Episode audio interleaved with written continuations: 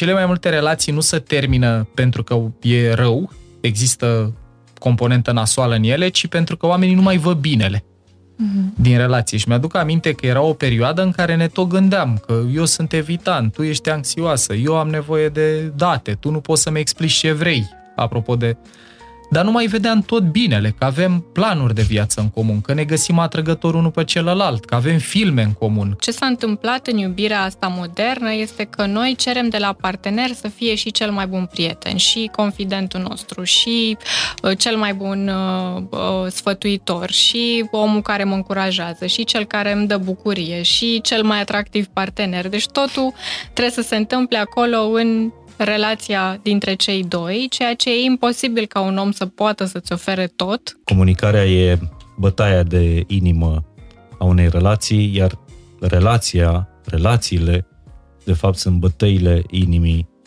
uh, unei vieți bune. Sunt multe relații și aici în România chiar așa e Uh, echipa făcută în care femeile au înclinația să reflecteze mai mm. mult, să introspecteze, să cerceteze și bărbații de cele mai multe ori zic, băi, iar ai ascultat vreun podcast de la sau iar ai mers la nu știu ce curs.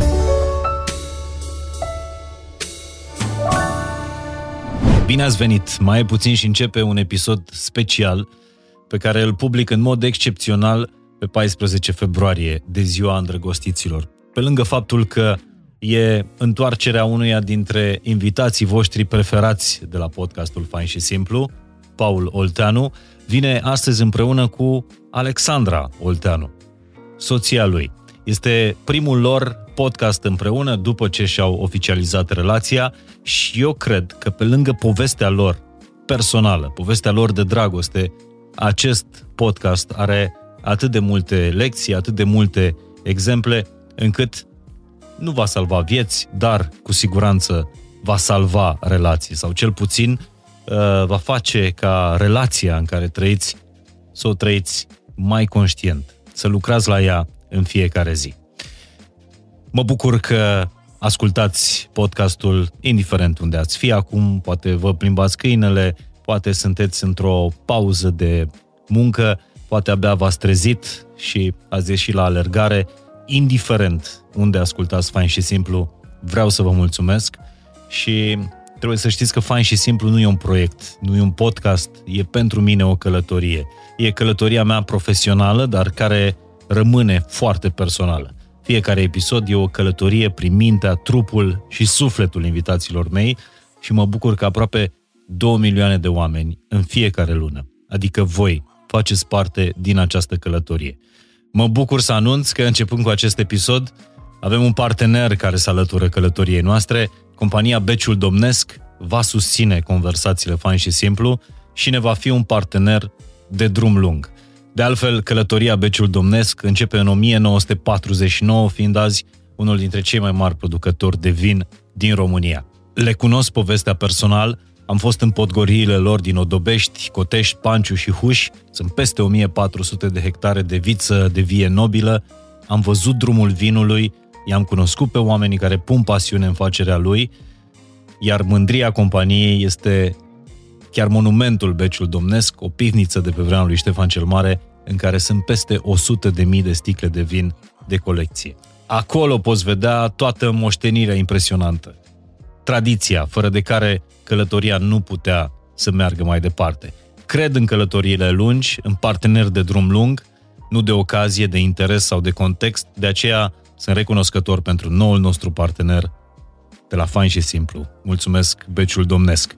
Acestea fiind zise, călătoria de azi poate începe, iar invitații mei de azi sunt parteneri de drum lung și vom încerca să înțelegem cum se construiește o relație solidă, nu perfectă, o relație de drum lung, o călătorie până la finalul drumului.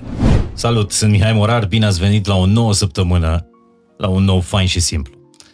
Astăzi uh, încercăm să vorbim despre probabil cea mai importantă componentă a ceea ce înseamnă o viață bună, și anume relațiile. Știința, religia, uh, din orice unghi ai privi uh, viața asta, toată lumea e de acord că relațiile sunt cele mai importante în ceea ce privește calitatea vieții și în calitatea unei relații, cred că cea mai importantă este comunicarea. N-am chemat un cuplu perfect, astăzi la, la emisiune. Nu o să punem cuplu, nu o să punem hashtagul couple goals. Am chemat un cuplu care lucrează zi de zi și știu uh, foarte bine și vorbesc despre lucrul ăsta. E un uh, cuplu format în urmă cu niște ani buni. Da, o să îi întreb pe ei. Bună seara, Alexandra Irod, bună seara, Paul Olteanu. Nu știu dacă între timp ați luat uh, unul numele celuilalt. Avem Doar o eu numele Olteanu, da. Iată, putem Mihai. deja vorbi despre cum erau cele trei clasificări. Mulțumim. Deci, oficial... Uh... Sunt proprietatea bărbatului. Este prima da. dată când apare în formula asta, cred, într-un podcast, deci da. avem aici un însemn. Sună foarte frumos să știi, Alexandra Olteanu.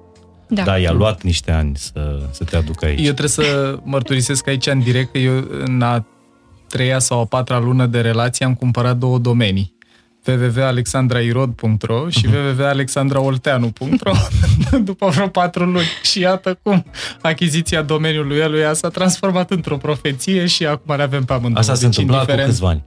Acum 8 acum 8 ani. Acum 8 ani de zile. Când ne-am cunoscut noi acum 8 ani, da. da.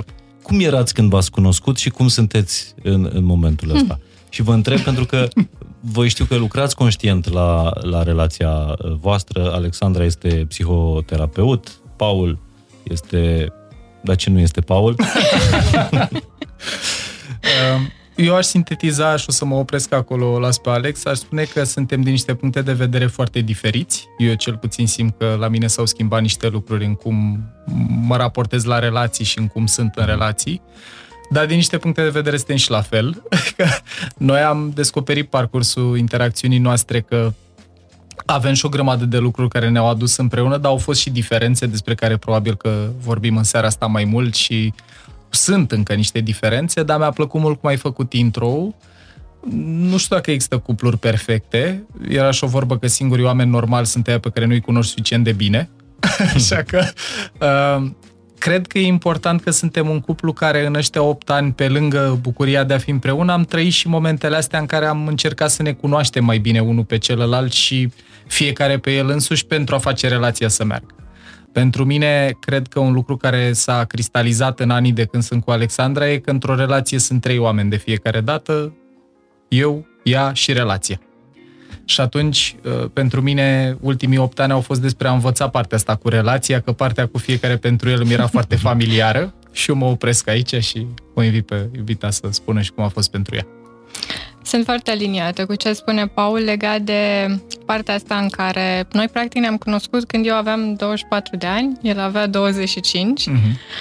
Uh, și încă încercam să ne dăm seama așa ce își dorește fiecare de la viața lui mai întâi noi pentru noi ca indivizi și uh, ne-a luat ceva timp așa și am construit mult la relație și am depus multă muncă tocmai pentru că au fost multe diferențe care au ieșit la suprafață pe lângă toate lucrurile care ne-au adus împreună. Dar uh, munca asta cumva pe parcursul celor 8 ani ne-a ajutat foarte mult și pe noi să evoluăm individual și asta pentru noi sunt procese foarte importante care au devenit parte din viața noastră și, de asemenea, să avem uh, momentele astea de reconectare și de a discuta un pic despre momentul în care ne aflăm în relație, ce ne dorim în continuare și, practic, lucrurile astea care țin de împreună, de noi doi.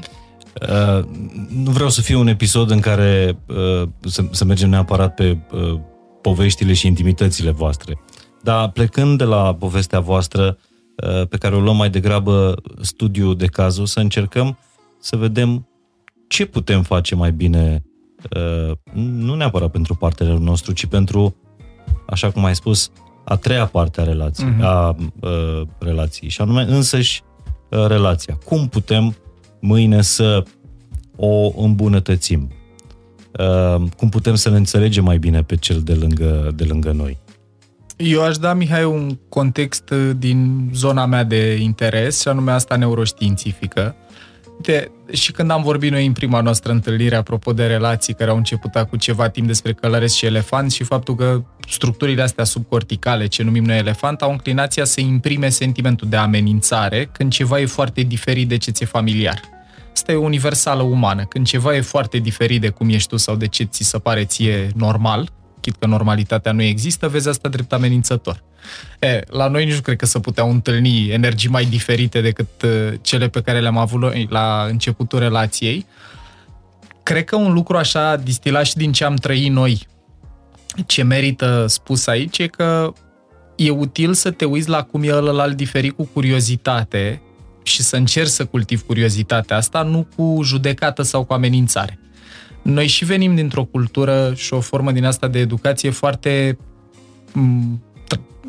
tranșantă, da, mm. convențională, dar într-o manieră tranșantă. Așa să facem cuplu, omul și femeia lui, bărbatul e capul familiei, tot felul de uh, idei de felul ăsta și uh, pentru mine, de exemplu, un lucru care a contat foarte mult, noi am început să simțim diferențe, cred că după prima lună.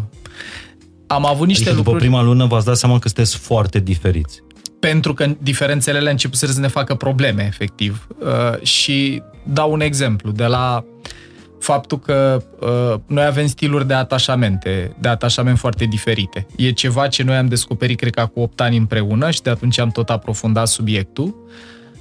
Eu am un stil evitant sau am, am ieșit din primii doi ani din viață când se formează stilul de atașament cu impulsul ăsta de a asocia apropierea cu îngrădirea libertății?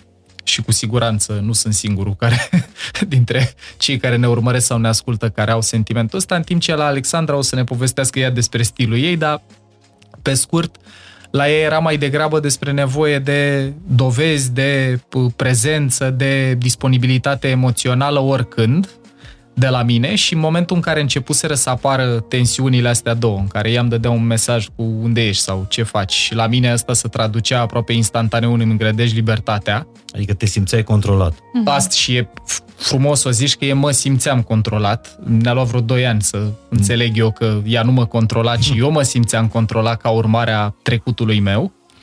Dar când am înțeles că, bă, există o clasificare a modurilor ăstora de raportare în relație, stilul de atașament sigur, stilul de atașament evitant, cel anxios sau preocupat și încă unul uh, care se numește stil de atașament dezorganizat, din care, în care, din fericire, noi nu am avut parte să uh, fim. Și a înțelege că, de pildă, momentele alea de tensiune nu erau cauzate de reavoință sau de control sau de așteptări nerealiste în capul meu fix așa se traduce, are ceva cu mine, indiferent ce fac nu-i suficient de bine, vrea să mă controleze. Uh, la mine a luat mult din intensitatea cu care reacționam emoțional. Nu înseamnă că a fost ușor sau că gata, am înțeles asta și toate problemele au dispărut, dar am început să-mi dau seama, ok, deci eu am un tip de cablaj emoțional timpuriu în care cum ceva începe să mă îngrădească, cum încep să simt eu că sunt uh, îngrădit, am o reacție emoțională instant de, de conectare, de separare și la Alexandra s-a întâmplat să fie fix invers stilul și când am înțeles că diferența asta, unul, nu e în controlul nostru, nu noi ne-am ales cablajul ăsta timpuriu, doi, împreună în relație putem face ceva să ne ajutăm și să-l recablăm, aia a fost, ăla a fost pentru noi un moment cumva care a și setat în restul relației, cel puțin în percepția mea, sentimentul ăsta că și când apar probleme, hai să încercăm să înțelegem de unde vin, ce e în controlul nostru, ce nu e în controlul nostru și din ce e în controlul nostru să facem ceva. Tocmai de aceea, înainte de uh, a vedea ce poți face, cum poți duce mai departe o poveste de cuplu, chiar dacă ai stiluri de atașament diferite, uh, Alexandra, dacă poți să îmi explici de unde vin stilurile astea de atașament? Cum ni le dezvoltăm? De ce uh-huh. Paul este înclinații evitante. Evitant și de ce tu ai nevoie întotdeauna de dovezi.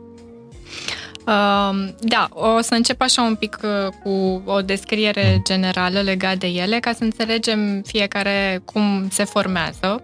Și, cum spunea și Paul, ele practic se formează în primii doi ani de viață, prin interacțiunea noastră ca și copiluți cu părintele nostru care e cel mai mult în apropierea noastră, deci practic îngrijitorul nostru principal.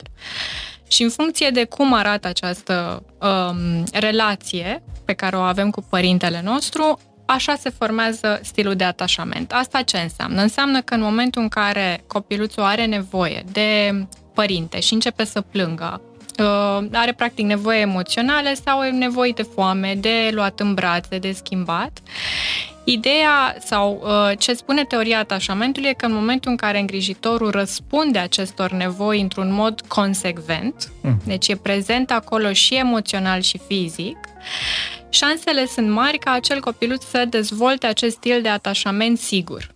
Care uh-huh. e stilul de atașament ideal, să zic. Cel în care, odată ajuns în viața adultă, înseamnă un adult cu încredere în el, un adult care se simte confortabil să și depindă de ceilalți, și să ceară ajutor, dar în același timp să și uh, fie situații în care el se descurcă singur. Deci, practic, să poată cu flexibilitate să treacă de la nevoile de autonomie la nevoile astea de dependență. Mm-hmm.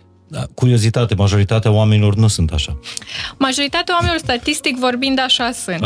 A, așa spun, așa spun cercetările. Citim, da. Noi în lucrul nostru vedem mai mult celelalte trei stiluri de atașament, cel evitant, de care spunea și Paul, Paul anxios și dezorganizat. Cel evitant înseamnă că în momentul în care copilul avea nevoi, părintele nu era prezent. Și atunci, practic, această neglijență emoțională și preze- lipsa prezenței părintelui în preajma copilului poate aici sunt multe situații, spre exemplu, cultural transmise, în care ni se spunea n-ar trebui să te duci la copil când plângi. Mm. Lasă-l să plângă, că altfel o să se învețe dependent, să facă plămânii puternici, că în felul ăsta o să se învețe cu greu și o să-i fie mai bine în viață. Sigur, nu erau intenții rele, Uh, dar nu înțelegeau practic ce se poate întâmpla în psihicul unui copil care e vulnerabil în acei primi doi ani de viață și dependent de părintele lui. Nici nu exista Mind Architect pe vremea aia ca să Nici Mind Architect, nici toate informațiile, da, care și, și pe noi ne-au ajutat foarte mult să înțelegem. La evitant, în mod particular, eu simt să zic asta, că iară e ceva ce mulți oameni au trăit din motive care nu aveau legătură cu niciun părinte și anume că aveau concediu mamele noastre 3 luni, 6 luni, cât aveau. Da. Și atunci, la mine, ascultând povești din familie, mie mi-e destul de clar că uh, imprimarea asta de bază a stilului este evitant a avut loc când mama m-a dus la bunicii din partea ei, la mama ei și la tata ei și m-a lăsat acolo duminică că seara, că ea a doua zi trebuia să se întoarcă la flacăra, la firma asta, fabrica unde lucra. Bun. Uh, atașamentul acesta e atașamentul evitant și, practic, ce, cum se regăsește în viața adultă e, practic, un om care uh, e foarte autosuficient. Deci se descurcă singur, nu cere ajutor și are dificultate de a se conecta la zona lui emoțională. Uh, și la zonele astea vulnerabile, să zic, pe care le regăsim foarte des în, în cuplu și care duc foarte mult la construirea intimității și apropierii emoționale, ori asta e ceva dificil de făcut pentru cineva cu un stil uh, evitant de a se deschide emoțional în fața cuiva. Tocmai pentru că el ce a învățat când era copil e că atunci când eu am nevoie de cineva, nu e nimeni acolo. Uh-huh. Și exact scriptul ăsta îl păstrează cu el de multe ori inconștient pe tot parcursul vieții. Celălalt, cel anxios în care mă regăsesc și eu, în cazul acesta, practic, figura de atașament semnificativă a fost prezentă, dar nu consecvent. Deci uneori a fost, uneori nu. Și o altă trăsătură a relației era aceea de imprevizibilitate, adică odată vin lângă tine, te iau, te mângâi, te liniștesc, a doua oară când plângi, vin, țip la tine, sunt eu însă uh, ca mamă poate mhm. anxioasă sau încărcată. furioasă, frustrată, încărcată de propriile mele probleme și atunci, practic, copilul nu poate să uh, trăiască un sentiment de siguranță emoțională. Pentru că tot timpul cumva mesajele pe care le primește din mediu e că oricând se poate întâmpla ceva periculos pentru el. Și acolo apropierea în memoria noastră inconștientă, în memorie implicită, e asociată cu pericol. Uh-huh. În contrast cu stilul evitant, unde apropierea e asociată pur și simplu cu de fapt nu e asociată cu nimic. Oamenii uh, cu stil evitant nu caută proximitate, mm. autosuficiența de care vorbea Alexandra, că am primit mesajul, bă, ești singur. La cei cu stil anxios e mai, mai mult decât că apropierea asta e, ea e foarte dezirabilă de către ei, uh-huh. dar pentru că părintele n-a putut să fie consecvent, ce se întâmplă e că ei tot timpul anticipează că celălalt o să plece.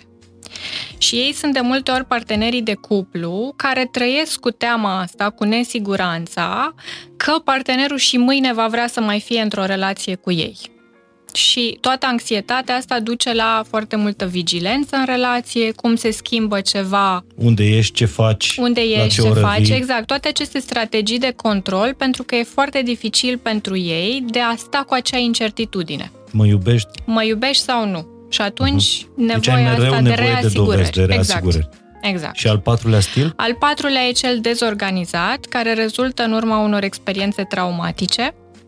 Și, practic, ce se întâmplă acolo e că sursa de siguranță, care ar trebui să fie părintele pentru orice copil, este în același timp și sursă de pericol.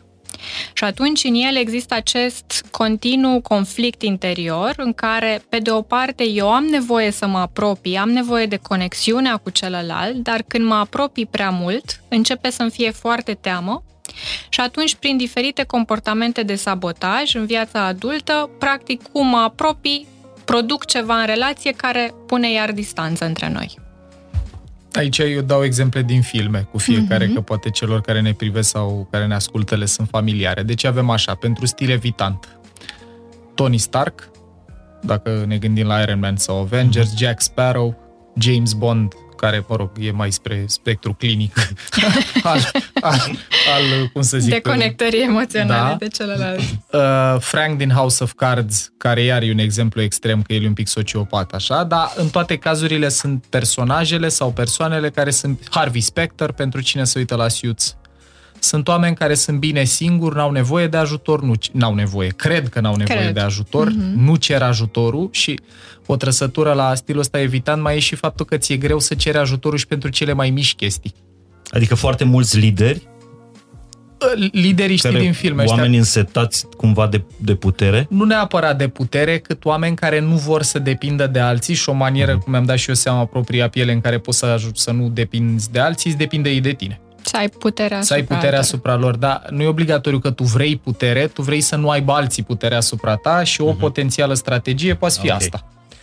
La stil uh, anxios îmi vine în minte așa, o grămadă de personaje feminine din diferite filme unde cred că aș da așa exemplu clasic e Carrie din Sex and the City, ea este anxietatea în persoană cumva și când relația merge bine trebuie să fie ceva acolo ce Va nu am da, descoperit eu încă. nesiguranță continuă. O altă trăsătură e că citești mari dezastre în mici detalii. Uh-huh. M-a pus ultimul în lista de mail, deci pe mine nu mă vrea la petrecere. Poate fi genul ăsta da. de mhm. cogniție. Uh-huh. Uh, ce exemple ar mai fi? A, uh, din Star Wars. Da, Anakin Skywalker Anakin. înainte să devină Darth Vader, uh-huh. când trăiește permanent cu teroarea asta că o să o piardă pe Padme, pe prințesă și e și o scenă în film, apropo de ce spuneai tu, că ești viața mea, ești totul pentru mine, când zice uh, când sunt departe de tine, parcă nu pot să respir ceea ce oricât de romantic și frumos ar părea în cărți și în filme, nu e ceva foarte dezirabil sau sănătos. O să vorbim și despre mm-hmm. asta, pentru că e un clișeu în, în relații și nu numai în relații, în filme, cântece de dragoste, romane și așa mai departe. Da. Ești totul pentru mine. Fără da. tine nu pot să respir. Cam acolo e cumva problema. Da. Ce e interesant din, din ce am aflat este că uh, ar trebui să ne aflăm nu doar nu înșine uh, tipul de, uh, tipul de Stil, stilul, stilul de, de atașament, ci și al partenerului. Yep. Ajută și oricât de diferiți am fi, putem să facem un, un, un cuplu chiar fiind stiluri diferite. De cele mai multe ori așa se și întâmplă. Mm-hmm. Cineva cu stil anxios da. va căuta pe cineva cu stil evitant și invers și cumva E de înțeles pentru că fiecare dintre stilurile acestea are niște zone de creștere uh-huh. și în relație cu cineva evitant, sigur că o să-mi iasă la iveală multă nesiguranță în momentul în care partenerul o să vrea să ia distanță, cum e cazul celor cu stil evitant. Și atunci eu, ca persoană cu stil anxios, ce pot să fac este să învăț, practic, să gestionez mai bine acea incertitudine, acea nesiguranță, cultivând la mine mai multă autonomie da? Că cei cu stil anxios de multe ori în relații intră în relații de codependență. Adică, exact cum spui și tu, celălalt este totul pentru mm-hmm. mine și dacă el mă părăsește, eu simt că mor. În procesele de terapie am auzit frecvent această frază, eu dacă mă despart de el sau de ea, simt că nu am cum să trăiesc dincolo de relația asta. Și evident că asta nu, nu se întâmplă în realitate, nu, nu mor efectiv când cineva te părăsește, dar sentimentul pe care îl trăiești exact ăsta e, că eu nu pot să trăiesc fără celălalt și asta e o caracteristică a relațiilor de codependență Și acolo e zona mea de creștere ca persoană cu stil anxios, să pot să devin din ce în ce mai autonomă, mai independentă și să găsesc lucruri în viața mea care mă împlinesc și mi-aduc bucurie dincolo de relația de cuplu. E, la evitanție, tema La evitanție diametral invers. Tu opus. la ce ai avut de lucrat? Eu am avut de lucrat la a înțelege că faptul că cineva are nevoie de mine nu înseamnă că eu îmi pierd libertatea și te- dificultatea pentru mine centrală a fost să găsesc spațiul ăsta pe care cumva încă încerc să-l găsesc pe anumite planuri ale relației noastre ca să nu trăiască oamenii care ne privesc cu sentimentul că gata, Noi ne-am rezolvat problem și solved. gata, da. Uh, să înțeleg ideea asta că, bă, e legitim să negociezi nevoi, e legitim să vorbești despre niște lucruri fără să simt neapărat că dacă ea nu e de acord, eu nu le mai fac, că pentru mine cumva orice formă de justificare și din istoricul meu personal în familie îmi dădea sentimentul ăsta că eu explic și dacă tu nu ești ok, eu nu mai fac. În relație cu ai mei, le explicam, vreau să merg la ziua de naștere cu tare, m, să-mi vin colegii cu tare, cu tare, cu tare și dacă nu le dădea cu plus ceva, nu te duci.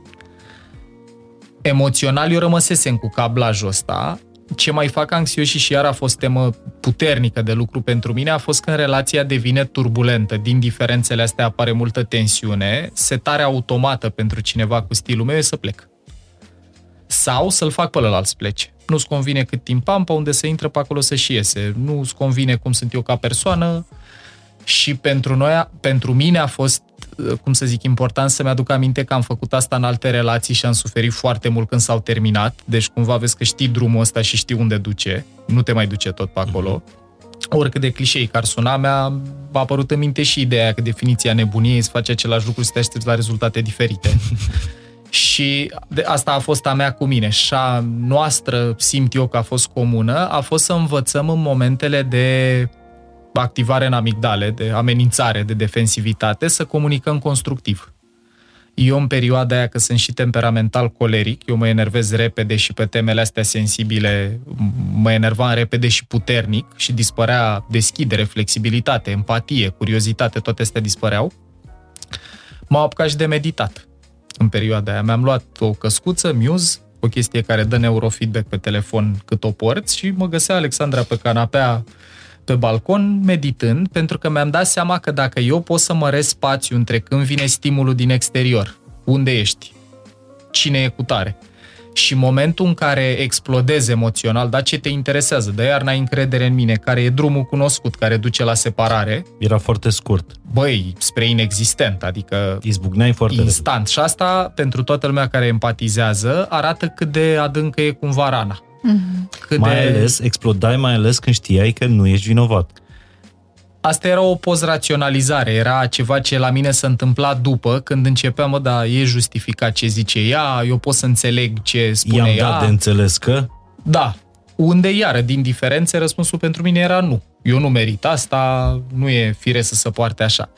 Provocarea care a durat ani și durează și în prezent în unele momente a fost în, în contextele respective să rămân conectat la tot binele din relație, la iubire, la faptul că fundamental eu cred că îmi vrea binele și că nu mi-ar face rău, să pot să rămân conectat la tema asta emoțională centrală, care să-mi dea energie să gestionez momentele alea mai bine, să-mi dau seama că mă cert sau că dezbat cu un om care îmi vrea binele, chit că nu înțeleg cum ce îmi cere ea e bine pentru mine, dar fundamental să cred că îmi vrea binele. Tu cum ai lucrat la, la stilul tău de, de atașament? Care oricum uh, el rămâne toată viața la fel, nu e ca și cum uh, lucrezi niște ani, uh, după aia ai un matching perfect și trăiți liniștiți până la adânci bătrâneți. Asta cred că e important ca oamenii care ne ascultă să știe că stilurile de atașament care se formează tocmai într-o perioadă timpurie setează fundația asta pentru relaționarea noastră și în viața adultă. Adică e o matriță extrem de profundă acolo imprimată în memoria noastră inconștientă și tocmai de aceea e foarte util și pe noi ne-a ajutat foarte mult să ne dăm seama fiecare pe unde ne situăm. Și aici ce aș aduce în discuție e partea asta de responsabilitate personală, pentru că sigur, când apar diferențe în relație, e foarte ușor să zici tu ești de vină, tu trebuie să te schimbi. Și de multe ori intrăm în dansul ăsta al învinovățirii la nesfârșit, care nu face decât să ne țină blocați exact în aceeași dinamică. Mm-hmm. Dinamici, sigur, cunoscute din familie și pe care le-am uh, modelat de acolo. Uh, și atunci, pentru noi, ăsta a fost un pas important să începem să ne gândim fiecare pentru noi cu ce contribuim la dinamica asta. Și eu să-mi dau seama că incertitudinea și nesiguranța nu vine din relația cu Paul, e ceva ce eu am trăit și în alte relații și vine chiar din relația mea timpurie cu, uh, cu mama și cu tatăl meu, dar cumva cu ea a fost principalul stil de atașament format. Și um, în consecință să încerc să lucrez eu cu mine cu a face acest reality check din ce în ce mai bine. Ok, Paul, nu știu, i-am dat un mesaj acum trei ore, nu mi-a răspuns, ce ar putea să se întâmple? Gândul meu era scenariu negativ numărul 1. Sigur, nu, nu știu, că nu se gândește la mine. la fain și simplu, nu mai lasă orar să pleci. Exact. N-am avut conflicte după registrările nu, noastre. Nu, astea erau discuțiile de pe la începutul relației, da, unde era foarte ușor pentru noi să intrăm exact în modul ăsta de funcționare, cunoscut astea. și familiar uh, fiecăruia din noi. Zic o singură idee rapid. E ușor să te duci acolo pentru că ce e familiar consumă puțină energie. Uh-huh. Și practic noi când aveam energie mentală, ne dă... eu puteam să-mi dau seama a doua zi după un conflict că bă, ai că pot un pic de dreptate o avea. Un pic. Peste încă două zile ai că poate o avea un pic mai mult. Sau poate începeam să-mi dau seama cum și eu contribui la cum se simte ea. Dar în momentul conflictelor, și asta mai zic o chestie super practică pentru cuplurile care ne privesc, la noi astea se întâmplau la 9 sau 10 seara în fiecare mm. zi. Eu atunci veneam acasă de la treabă, de la un punct încolo atunci a început să vină și ea acasă de la treabă Eram amândoi epuizați, cortexul nostru prefrontal era stors. Deci nu te certa niciodată cu elefantul Cam asta Doar e, elefanții se E certau, foarte da. ușor să ajungi acolo. Dacă ne uitam la un film, dezbăteam chestii care nu aveau tușeu emoțional pentru noi de niciun fel, rămâneam constructiv și atunci. Și oricum, mie mi se pare o greșeală în sine, într-o relație, să îți cauți dreptate. Uh-huh. Adică dacă ajungi să cauți dreptatea, și dacă e o găsești tot o chestie defensivă. Exact despre asta e vorba, cu ce te ajută. Exact. Bun, și odată observate lucrurile astea la noi înșine, am avut ocazia practic să începem fiecare să, să lucrăm la noi și la mine asta a fost un punct important de a putea să gestionez mai bine sentimentul de incertitudine și să-mi dau seama că Paul nu e un om care încearcă să-mi facă rău, că nu are intenții rele și, practic, încrederea asta care mi era foarte greu de oferit încă de la început, să îi acord prezumția de nevinovăție. Adică plec de la prezumția că omul ăsta e aici și își dorește să fie în relație cu mine, dar tot ce povestesc acum e un proces, adică nu e că m-am trezit într-o dimineață și am zis gata, de azi la încolo, care lucrați în continuare. gândurile da. mele vor arăta foarte diferit. Exact, e un proces continuu pentru că tocmai cablajele astea fiind atât de vechi și de bine mm-hmm. întipărite, e nevoie de mult lucru și mai ales în relație, spre exemplu în momente de conflict, Uh, ce e foarte important e să nu apară ruptura. Chit că nu ajungem la uh, un consens, să zicem, nu ajungem la o concluzie unde amândoi suntem aliniați, știm ce avem de făcut. Eu în continuare mă gândesc într-un fel, Paul le vede în alt fel, dar cel puțin în momentele alea e foarte important ca oamenii cumva să rămână în discuție. Sau în momentul în care zic, ok, pentru mine e copleșitoare discuția asta, nu mai e nimic constructiv în felul în care uh, discutăm, hai să luăm o pauză, dar ajută extrem de mult să, ca celălalt să știe că în continuare, ok, nu discutăm azi, da. dar revenim mâine și... Ce înseamnă să luăm o pauză? Adică nu să... Nu de la relație. Nu, nu, nu. nu, nu, nu. de la pauză, O pauză în discuția acum. respectivă, da. ca eu să pot să mă liniștesc, elefantul meu să se liniștească și să fie iarăși cei doi adulți mm. la masă, nu copiluții care se ceartă răniți. răniți între ei, fără să aibă cum să fie ceva constructiv la final. Și atunci pauza asta exact la asta ajută, să pot să mă liniștesc, și să revin în discuție cu alte resurse care să mă ajute să Dar sunt cuvinte, continui. expresii pe care voi le-ați observat, fiind, fiind observator, ocupându vă cu asta, uh, pe care le-ați observat și încercați să nu le mai folosiți în relația de, de cuplu? Sunt expresii toxice? Eu am avut una pe care în continuare am o pată pusă în general, nu doar în relația asta cu trebuie. Pe mine cuvântul trebuie mă enervează repede, e tot așa din istoric uh-huh. personal, dar asta a fost unul și celălalt cu normal. Da, ție ți se pare normal, dar e normal. Noi am mai vorbit și în alte conversații exact. și mai în arhitect e plin de argumente științifice în sensul ăsta că noi nu percepem realitatea, niciunii dintre noi. Noi percepem o bucățică de realitate, care e informația senzorială pe care o captăm din exterior, care se combină cu ce e deja la noi în sistemul nervos, valori, credințe, cablaje emoționale, stil de atașament, personalitate, temperament, și mixul între ce a venit din exterior plus ce era deja în interior e ce percepem noi conștient. Și la noi cred că iar a fost o perioadă în care ne uh, trăiam fricțiune și tensiune pentru definiții despre normalitate. Cum ar trebui să fie o relație? Cum e firesc să te porți într-o relație?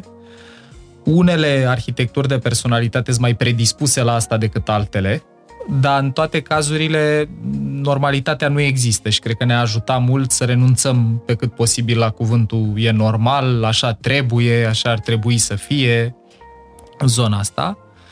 Și altă chestie care cred că a mai ajutat mult, noi am și făcut o formare împreună, nu în aceeași grupă, dar o avem în comun asta în Process Communication Model, care pe noi ne-a ajutat foarte tare personal. E o metodologie care măsoară arhitectură de personalitate. Avem un episod în podcast despre. Uh-huh. Pe lângă a înțelege și diferențele de acolo, ca Alex să uită mult în principii sau în emoții la lucruri, eu mă uit în acțiuni și în date.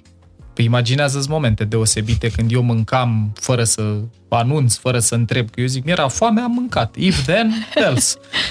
Și Alex spunea, nu știu... Trebuie să mâncăm împreună. Da, sau nu ți s-a părut normal să te gândești și la mine, că pentru tine relația nu contează. Și eu eram foarte contrariat, că eu am mâncat. Ce legătură are puiul meu cu relația? Sau... și a ajutat foarte tare să ne dăm seama că, băi, iarăși niște diferențe psihologice care se formează în primii șapte ani din viață. Arhitectura personalității în viziunea modelului ăstuia cel puțin e ceva ce se formează ce foarte devreme. Ești? Eu am baza personalității acțiune, percep lumea în acțiune, asta se cheamă promoter în metodologia uh-huh. de care vorbim, cu doi thinker, date. Informație factuală. De aia și vorbesc cu cărți, cu studii. Cu... Da, da, da, te-am văzut în niște A, niște episoade.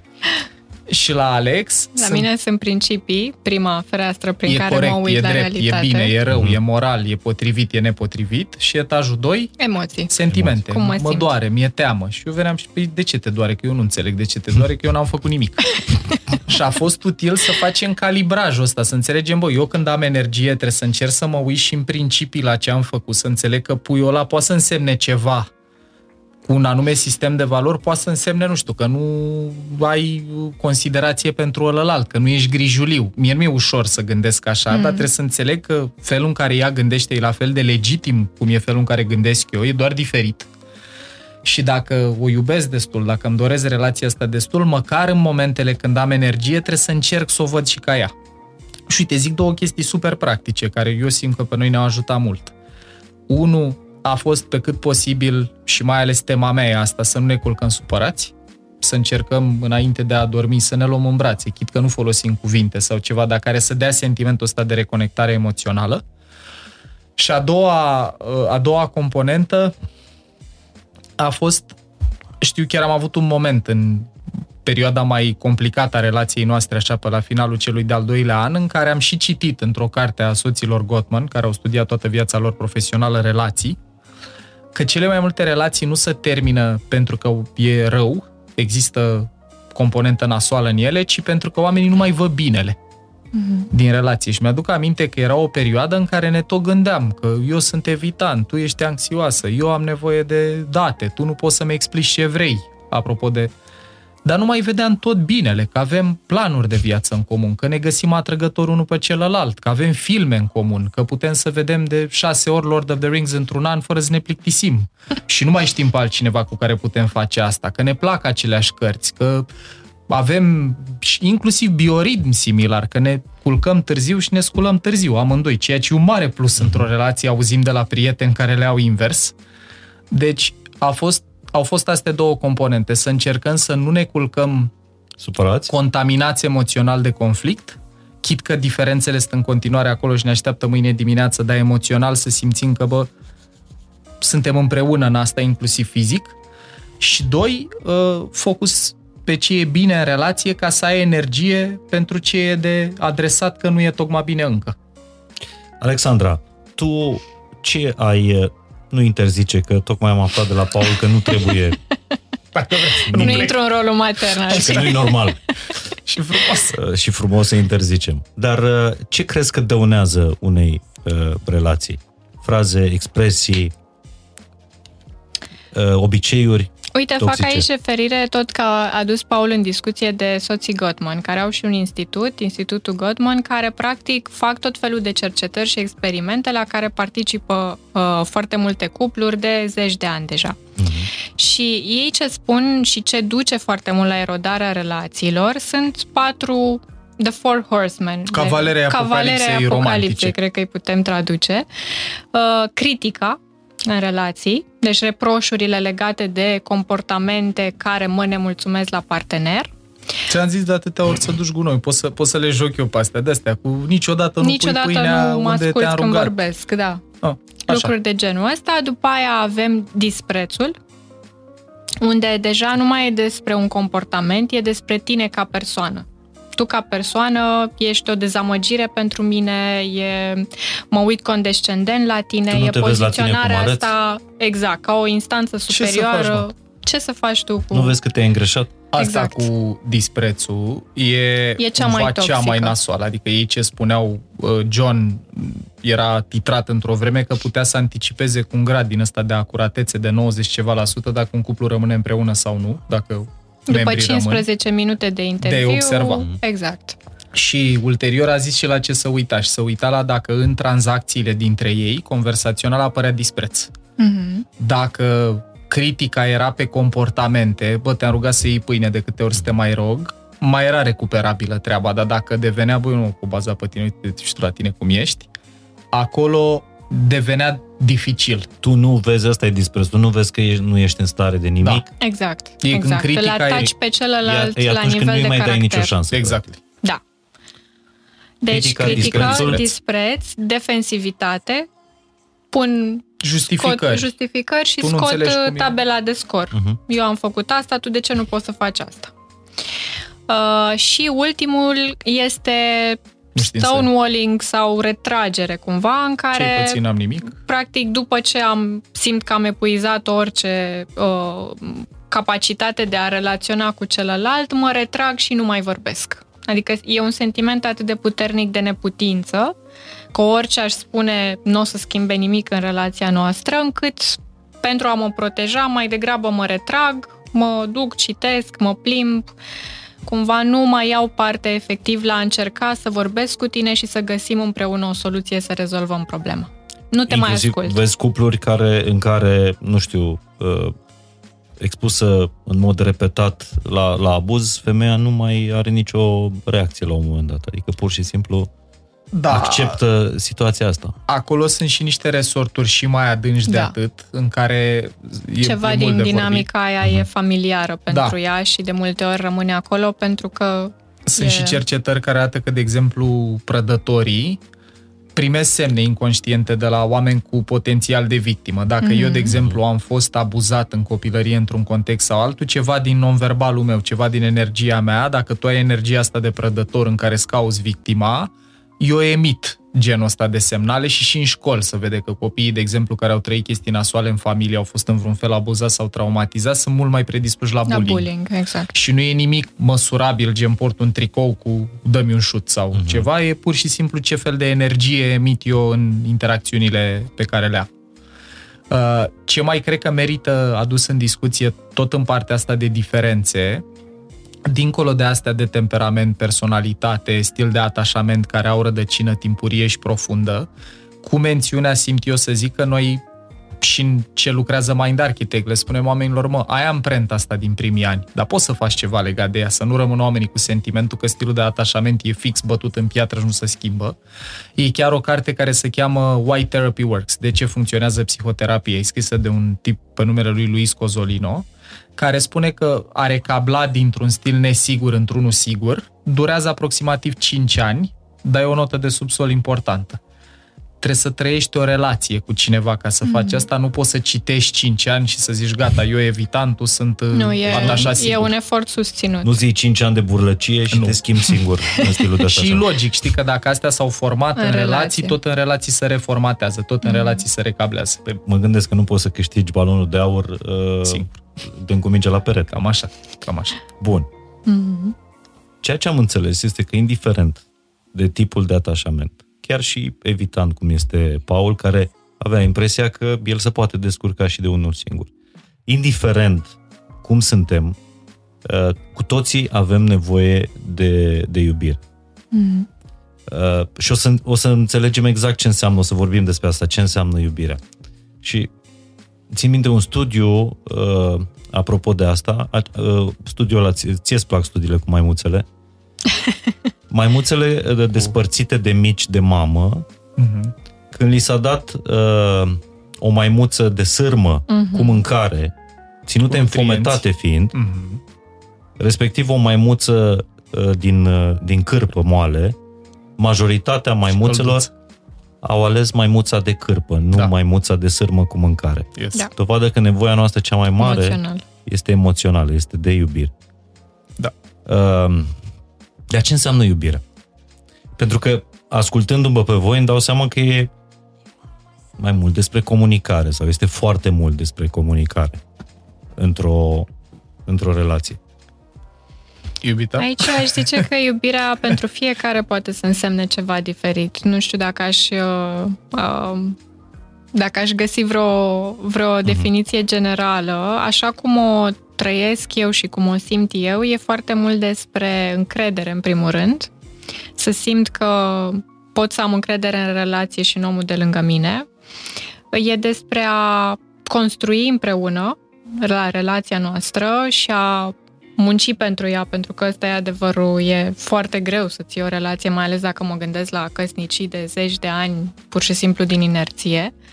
E nevoie de acest efort și de această, acest lucru împreună.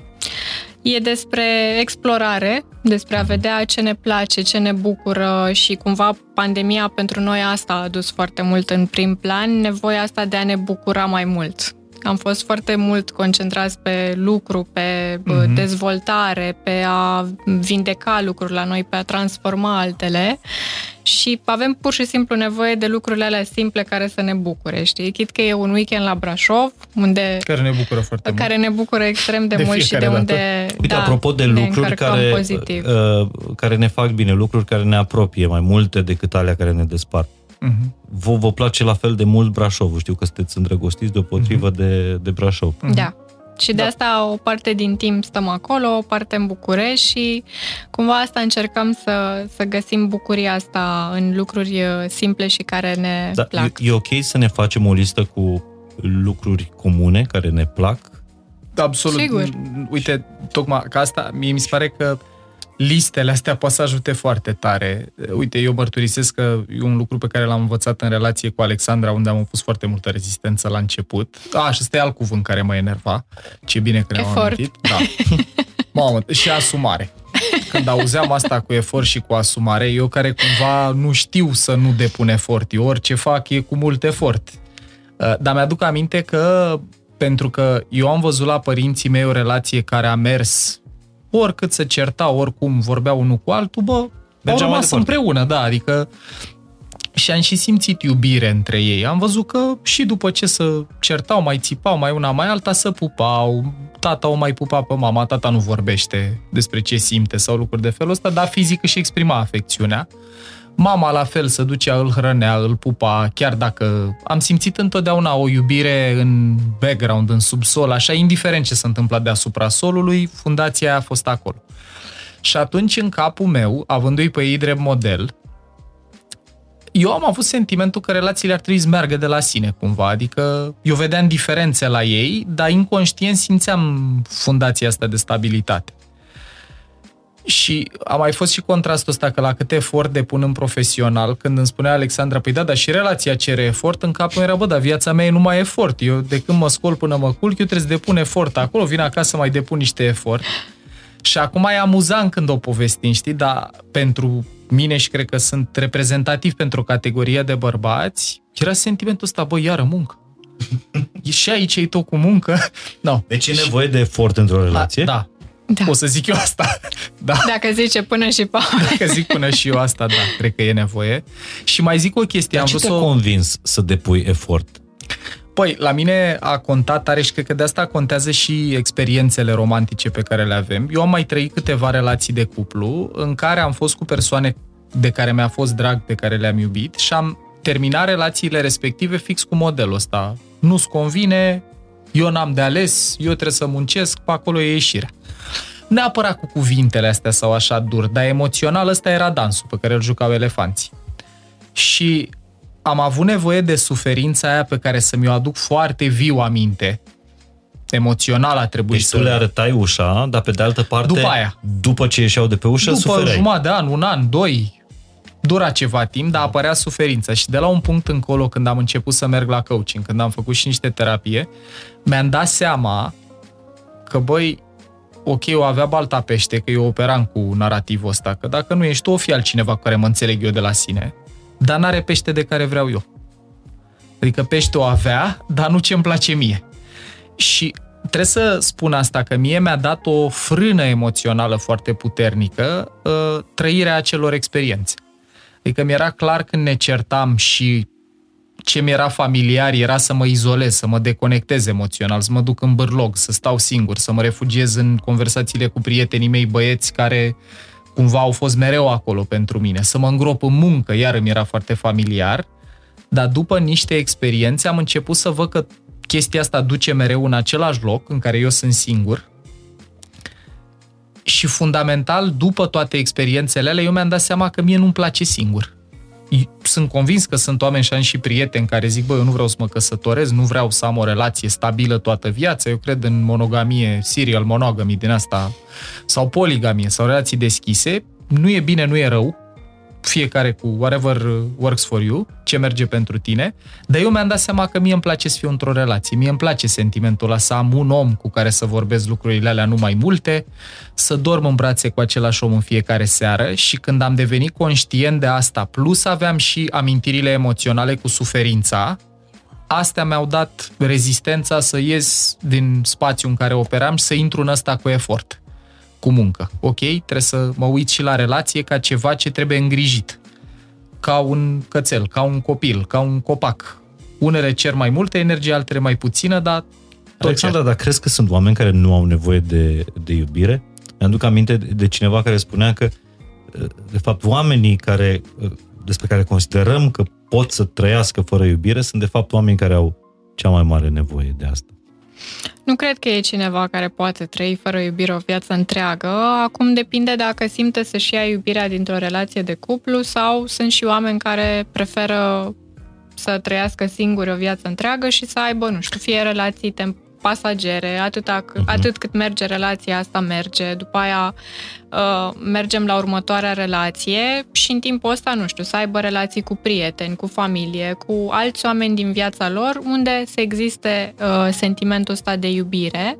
Recunosc că nu am văzut frecvent configurația asta în care să nu pot să trăiesc o relație de atașament într-un cuplu, dar restul relațiilor de atașament să fie echilibrate și cumva constructive și sănătoase. De cele mai multe ori, lipsa genului ăstuia de atașament se că vede sunt și aceleași în, circuite. Sunt aceleași circuite mm. care... Noi, da. de, dezvoltarea noastră psihologică și din perspectiva asta a circuitelor cerebrale e de la simplu la complex.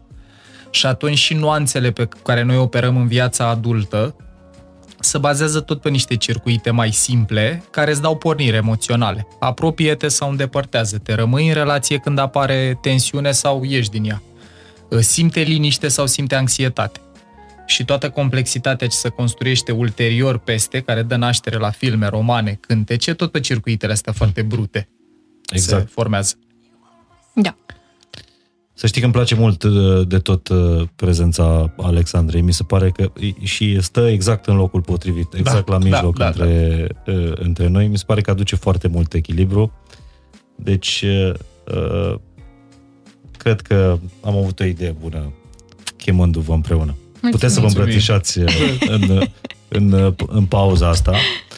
cât uh, mă gândeam, apropo de filme romantice, mă gândeam că filmele astea ne dau și nouă filme în relații. Uh-huh. Exact. Și am văzut o grămadă de relații trăind în astfel de, de filme. Ești totul pentru mine. Ați spus mai devreme, fără tine nu pot să respir. Uh-huh. Uh, cât de periculos este felul ăsta de, de, de, de atașament, cât de real sigur nu e real. Adică e clar, nu mori Aș zice... dacă pleacă o persoană de lângă tine. Uh-huh. Aș zice că toată această expunere la, uh, și la social media, uh-huh. că în social media de multe tot ori povești. vedem tot povestea asta idealizată a unui cuplu, apropo de couple goals, uh-huh. știi, în care avem impresia că viața cuiva e perfectă, e minunată, dar uh-huh. nu știm efectiv ce se întâmplă în spatele pozei. Uh, de asemenea, filmele care creează această imagine ideală a unei relații și dacă rămânem cu idealul ăsta și nimic altceva nu mai are loc în viața noastră, sunt șanse mari că o să trăim dezamăgire și suferință de la o relație la alta. Um, și am văzut asta de foarte multe ori um, când așteptările pe care cineva le are de la partener sunt extrem de mari. Adică omul respectiv trebuie să fie, cum zice și Esther Perel, care e de asemenea o psihoterapeută foarte cunoscută pe zona asta de cuplu și sexualitate, chiar spune că ce s-a întâmplat în iubirea asta modernă este că noi cerem de la partener să fie și cel mai bun prieten, și confidentul nostru, și uh, cel mai bun uh, uh, sfătuitor, și omul care mă încurajează, și cel care îmi dă bucurie, și cel mai atractiv partener. Deci totul trebuie să se întâmple acolo în relația dintre cei doi, ceea ce e imposibil ca un om să poată să-ți ofere tot. Și tocmai de asta e important să diversificăm aceste relații, să am relații de prietenie care uh-huh. să-mi ofere anumite resurse, să pot să, nu știu, dacă partenerul meu nu e mare fan călătorit, cum e cazul lui Paul pe distanțe lungi, spre exemplu, eu să pot să îmi sun o prietenă, două și să zic, ok, uite, vacanța asta, hai să mergem undeva departe. Și să fac lucrul ăsta, uh, practic, făcând ceva ce mă bucură, iar ulterior mă întorc, mm-hmm. îi povestesc lui Paul, deci asta nu poate decât să îmbogățească și relația noastră. Um, și aici cred că poate să, să ducă la multă suferință personală, să cred că ce se întâmplă în filme, acel happy end mm-hmm. care de multe ori e prezent în filmele americane, e ceva ce se întâmplă cu ușurință. De fapt, intri într-o relație și te oferi cu totul partenerului, toate așteptările tale sunt legate de el, ești totul pentru mine, îl divinizezi uh-huh. și e, e foarte ciudat, știi, să, să pui în ceva uman până la urmă, nu că noi oamenii n-am avea ceva divin, dar uh-huh. nu poți să înlocuiești divinitatea cu umanitatea. Uh-huh. Uh, divinizarea asta a, a partenerului, care vine într-adevăr din sfera asta romantică, uh, a lucrurilor. Uh, cât de periculoasă este, Paul? Eu cred că, în general, orice formă de așteptare e periculoasă. Așteptările sunt o super sursă de suferință pentru noi și eu Dar cred spun... că aici e mai mult decât așteptare. Aici da. pur și simplu mă ofer E așteptarea cu supremă. Uh-huh. E așteptarea supremă. Cred că, cum să zic, eu dacă am înțeles ceva din toată zona asta de relație, că e bine să fii curios să pui întrebări mai degrabă decât să ai uh, păreri sau șabloane de vreun fel sau altul, pentru că, uite, și într-o relație s-ar putea ca amândoi să trăim cu sentimentul că dăm totul pentru relație, că suntem aici 100%, dar dacă noi avem personalitate diferită, disponibilitate de timp și energie diferite, uh, priorități diferite, s-ar putea ușor în relație, dacă trăim cu sentimentul ăsta că noi ne-am înțeles pe lucruri pe care de fapt nu ne-am înțeles și fiecare opera cu șablonul lui, să ne trezim în tensiune și multă frustrare la un moment dat. Eu numai din cercul, cum să zic, de oameni proxim, fie că sunt clienți, fie că sunt prieteni, văd o grămadă de tensiuni care apar din lucruri nevorbite. Idee care iară cred că are mare legătură cu multe filme, cărți, seriale, în care dacă oamenii să iubesc, băi, de ce are Alain Duboton, de la The School of Life, are un discurs genial, se cheamă The Future of Love. Vă rog eu, uitați-vă la el, dacă uh, vreți după ce ne urmăriți pe noi. Omul vorbește atât de lucid și coerent despre ce a făcut, ce a făcut uh, curentul romantic în termen de cum ne uităm noi la relații și la iubire. Și argumentația lui e destul de simplă. Acolo mie mi s-a lipit de memorie că rezonez foarte tare cu chestia asta. Dacă te uiți la filmele de care vorbea și Alex sau la cărți în general, vezi că oamenii au puține, dacă au vreo formă de discuție. Nu-l vezi pe făt frumos cu Ileana Cosânzena discutând, bă, tu ce plătești în castelul ăsta? Cumperi tu cartofi, uh, stai la cratiță, ce faci? Sau ia să spun, auzi, da, cu copiii cine stă? Că tu te duci, te lupți cu dragonul, dar eu am trei acasă. Știi? Și pentru că nu vezi scenele alea, că ele mm. nu există, că, iar prezentăm un bazmă, o poveste ideală, o simplificare, mulți oameni rămân cu așteptările alea emoționale. De pildă că dacă te înțelegi, lucrurile merg de la sine. Dacă ești sufletul meu pereche, trebuie să mă accepti așa cum sunt din toate punctele de vedere, ceea ce, pă, eu pot să te accept pe tine că ești așa, că ești dezordonat, dar dacă e să avem o relație, trebuie să găsim intersecția între nevoia mea de ordine și nevoia ta de flexibilitate, să vedem dacă putem să trăim în relația asta împreună. Și cred că e util să ieșim din spațiu în care, cum spunea și Alexandra, îl vedem pe ălalt ca, uh, cum să zic, în nevoia de a se schimba, trebuie să fii tu altfel ca noi să funcționăm, în, hai să înțeleg bine de tot cum sunt eu, ce e important pentru mine, ce pot să schimb, ce nu pot să schimb. Din istoric de viață, din relații, din reflexie, din terapie, din coaching. Hai să-l înțeleg pe ălălalt, să fiu curios înainte de a da cu parul și după aia, după ce mă înțeleg bine pe mine, te înțeleg și pe tine pe cât omenește posibil, hai să vedem dacă găsim destul spațiu comun cât să trăim bucuria, vitalitatea, intimitatea, siguranța, încrederea de care vorbea. Și cred că ăsta e un drum care în teorie e simplu, cunoaște-te pe tine, cunoaște-l pe ălalt și vezi dacă e destul interes comun și proces comun cât să putem fi împreună. În practică e greu, pentru că noi nu suntem educați să ne uităm așa la relații, relațiile, păi, iară, nu mă gândește-te că părinții noștri, părinții mei s-au căsătorit când aveau 22-23 de ani. Tata este singurul bărbat cu care mama a fost, din ce știu eu cel puțin și din ce mi-a povestit și atunci dacă ăla e universul tău, e tot ce știi, tu nu poți să vorbești despre cum sunt relațiile în general, că tu știi o relație, plus filme, cărți eventual. În lumea în care trăim noi, care e și super dopaminergică, e de consum, băgăm fast food, fast clothing, totul e fast, aici cred că e beleaua și de-aia unul din două cupluri se despart, că dacă eu nu mai am răbdare pentru nimic, nu mai tolerez frustrare, am și sentimentul că are balta pește, swipe right-left, devine din ce în ce mai complicat dacă ți se pare că trebuie să meargă de la sine, catalogul e mereu deschis 24-7 și nu mai ai nici toleranță la frustrare, devine complicat să mai vezi relații, nu doar de cuplu, dar în mod particular, care rămân împreună. Da, practic acum cuplurile se despar nu pentru că sunt nefericite neapărat, ci pentru că pot să fie mai fericite, cel puțin în percepția lor, într-o altă relație cu un alt om care să poată să-mi dea mai mult. Și și e mereu despre acest mai mult, mai bine, e iarba mai verde în partea cealaltă și când ajung în partea cealaltă după primele luni de relație unde totul e minunat, e pozitiv, ajung să-mi dau seama că stai, că mă găsesc chiar în aceeași dinamică, mă lovesc de aceleași probleme și, de fapt, tot e nevoia asta de a sta la masă și a avea o discuție. E clar că trăim timpurile în care poți să renunți ușor la orice, de la relații, joburi, poți să schimbi viața cu Uh, cu totul, ceea ce mhm. generațiilor dinaintea noastră Mult mai Aveau era foarte greu sau poate că nici măcar nu le era uh, permis. Dar există un pericol pe termen lung atunci când uh, renunți atât de ușor la relații, la job, la... E un pericol pe termen lung sau pur și simplu e un alt mod de a trăi viața, de a-ți lua iubire câteva luni de aici, după aceea alte câteva luni de acolo. Eu personal nu pot să răspund uh, categoric la asta pentru că noi trăim ceva ce nu s-a mai trăit cumva mm-hmm. în istoria omenirii romantic. E exact cum spuneam, e ușor să găsești parteneri, e ușor să, cum să zic, să te atașezi de niște idealizări, că noi construim în social media avataruri, persoane ideale. Eroi romantici. Da.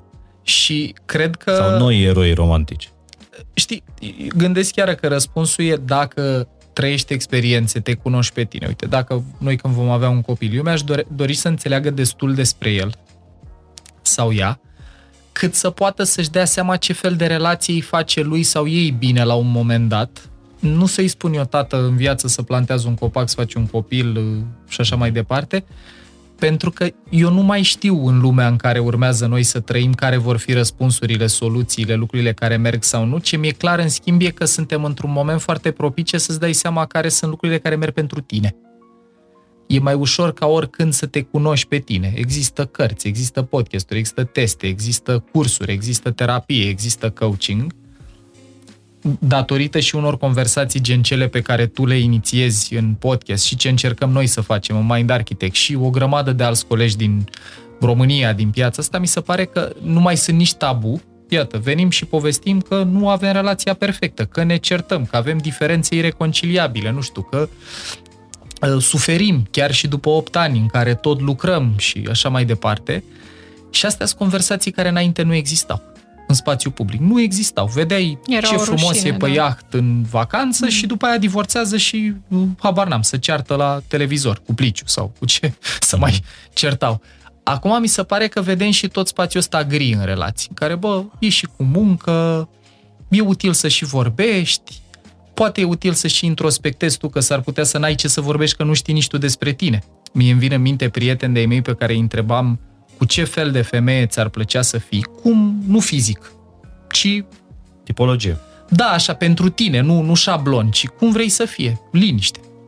Că nu se gândiseră niciodată și astea sunt oameni care fuseseră cu zeci de femei în viața lor și nu distilaseră, nu-și luaseră timp după să zică, eu din toate experiențele astea, ce am înțeles despre mine? Vreau în brațe, vreau din floare în floare, vreau cu tine mult timp, vreau singur, pe de altă parte, dacă e să ne uităm la studiile pe care nu uh, rar le pomenești și tu, mm-hmm. relațiile e clar că sunt uh, baza unei vieți bune. Da. Singura mm-hmm. constantă. Singura, singura constantă în studiile astea care s-au Longitudinale, făcut... 90 mm-hmm. de ani. 90 de ani. De ce merită să luptăm, dacă e corectă formularea asta, a lupta pentru o relație, Alexandru?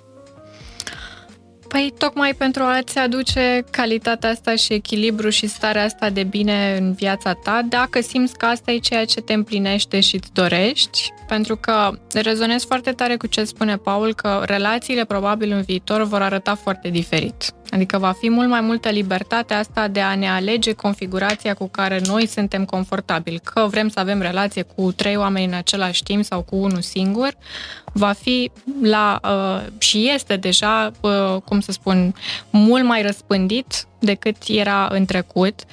Uh, și mă gândesc la asta și în ideea în care odată ce eu știu cine sunt, știu care sunt nevoile mele într-o relație, știu ce mă împlinește, știu ce alte lucruri m-au rănit în alte relații. Asta îmi permite să fac alegeri conștiente mai departe când încep o relație cu cineva.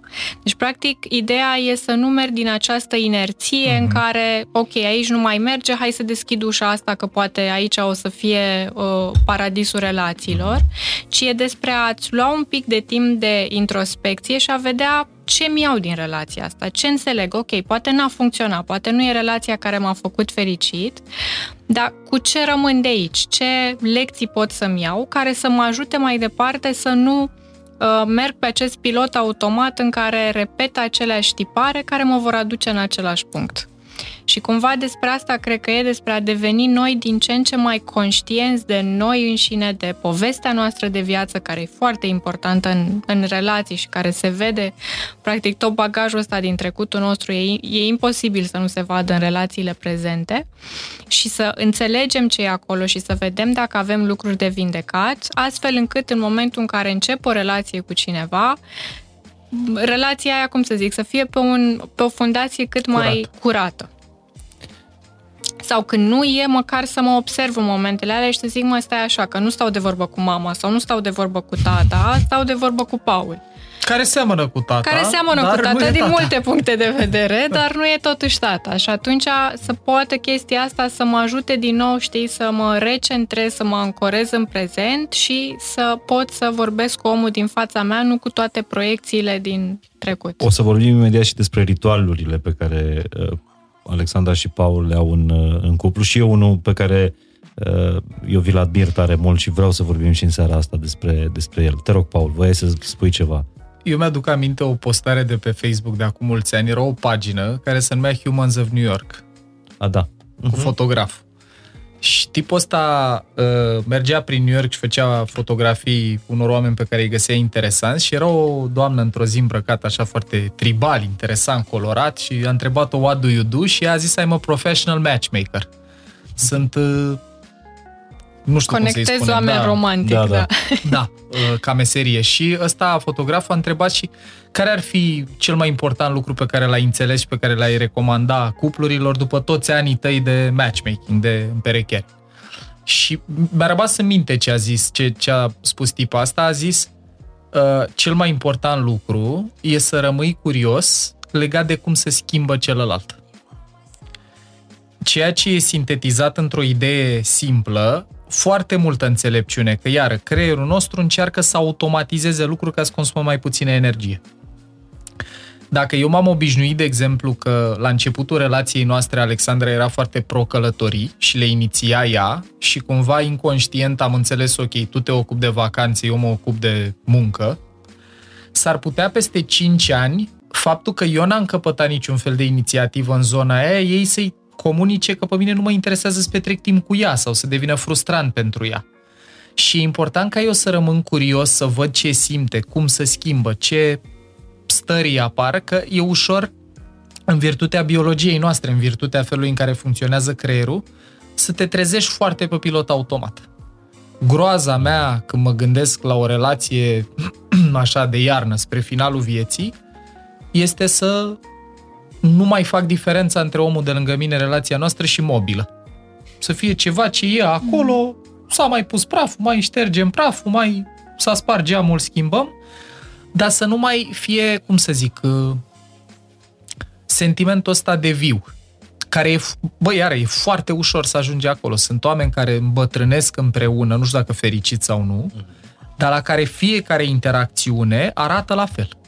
Dacă te duci în vizită la ei, că e acum sau acum 10 ani, ei sunt aceiași pași de dans. Hmm. S-a tocit covorul, dar în rest și cam același lucru. Și Deci să nu căutăm să rămânem cumva în, în, în podmoliți. Uh, Sau dacă nouă ne place... Încremeniți, de da, fapt. da, să, să fie conștient, e Da, ce să spunea. fie o Adică, alegere. noi, noi poate am avut noroc și după primii 10 ani de relație ne-am dat seama exact cum vrem să arate viața noastră și, și individual și în cuplu. voi v-ați transformat foarte mult în, în, în perioada asta, dincolo de cât ați uh, lucrat la relație.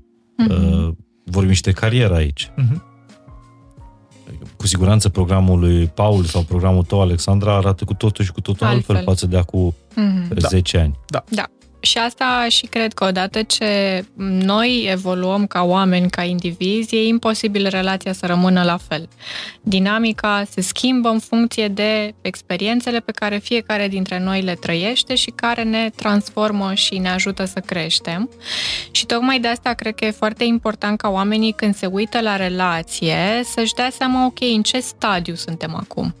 Pentru că pe parcursul, nu știu, a 30 de ani, a 40 de ani de relații, oamenii vor întâmpina mai multe crize.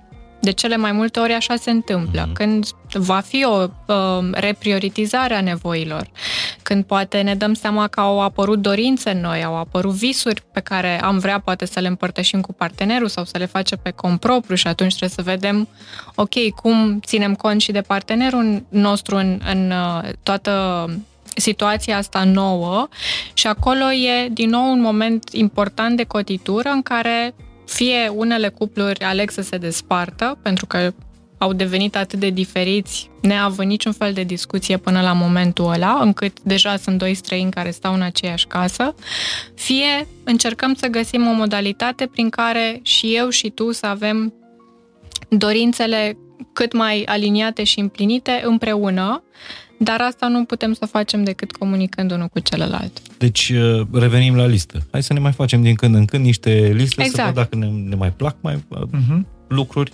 Mm-hmm. dacă mai avem uh, chestii în comun sau din potrivă lucrurile care ne despart sunt, uh, sunt mai multe. Apropo de chestii în comun și apropo de chestii diferite, dar care ne pot ține împreună. Că, sunt curios care e filmul vostru preferat de dragoste.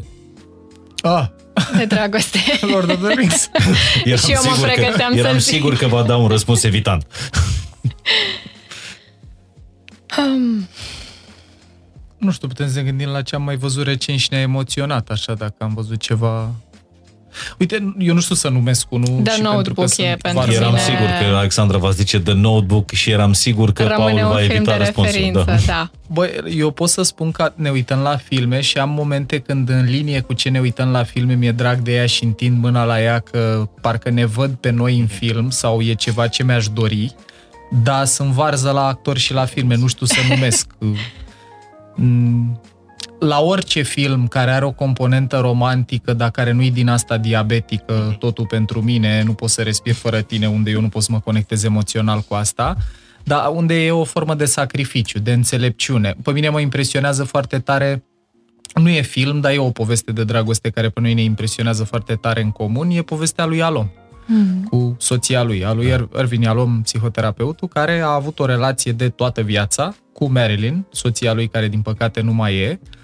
Și pe lângă faptul că am ascultat cartea uh, pe care a scris-o despre finalul vieții ei și despre relația lor, De fapt, au scris-o împreună. Împreună, Am da. scris-o împreună, da, um, povestea în sine mi se pare impresionantă și na, eu am crescut și în familie cu modelul ăsta de împreună până la finalul vieții sau cel puțin până în punctul prezent al părinților mei și amândoi respectăm asta, adică niciunul dintre noi n-a zis, mamă, ce mi-ar plăcea să avem o relație deschisă, să mai fim cu încă nu știu câți oameni, care iar e despre a vedea dacă cu omul cu care ai ales să fii, îți dorești lucrurile în comun. Eu nu cred că e o problemă dacă amândoi sunt confortabili să aibă relații deschise. Apropo, nu știu, de filmul ăsta, per, nu Perfect Strangers.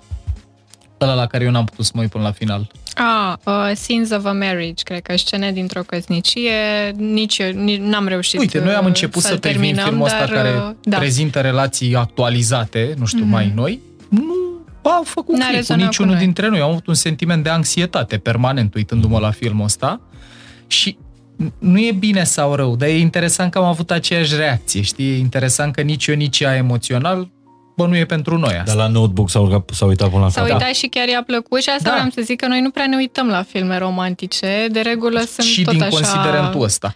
Da, De exemplu- Mhm. fantasy sau drame sau bio, autobiografice, da, e... La ultimul sezon din Sex and the City, la care noi ne uităm la filmul ăsta ca la o satiră, așa. La Sex and the City ăsta nou. Cel nou, și la ultimul ăsta nou, sezon, nu știu da. dacă facem spoiler sau nu, dar probabil că s-a lansat de destul timp Are cât ce. oamenii care îl...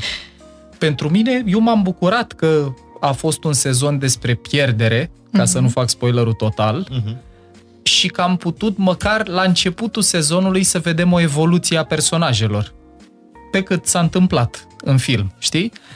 Ci- Tocmai de asta zic că nouă ne plac mai degrabă și în spațiul ăsta romantic filme care scot în Care evidență au o lucruri la care noi evoluție, da. aspirăm în vreun fel. Mm. Cele mai multe filme romantice sunt cu lucruri la care noi nu aspirăm Mhm. foarte tare și vezi și superficialitatea care apare frecvent acolo. Băi, eu nu o zic la modul că sunt profunzimea în persoană, în relații sau ceva, dar mi se pare util dacă am avea filme în care oamenii se îndrăgostesc vorbind unul cu celălalt, uite, unul care mi-a plăcut, cred că a fost la Notting Hill, că am și fost în Londra Mhm, pe mhm. strada aia. Unde Care Care al e o doilea meu comedie film romantică, preferat de da, dragoste. și There mi-a you go. plăcut foarte mult. Da. Și ce mi-a venit acum spontan, dar e un alt fel de film de dragoste, nu e hitch. Nu e Mhm. combinație. No. E, și cred că e important pentru oamenii în cuplu inclusiv asta, să vezi, bă, ne plac același gen de filme, dacă nu pentru tine filmele pe care le urmărești tu despre ce sunt. Uite, noi avem și o diferență.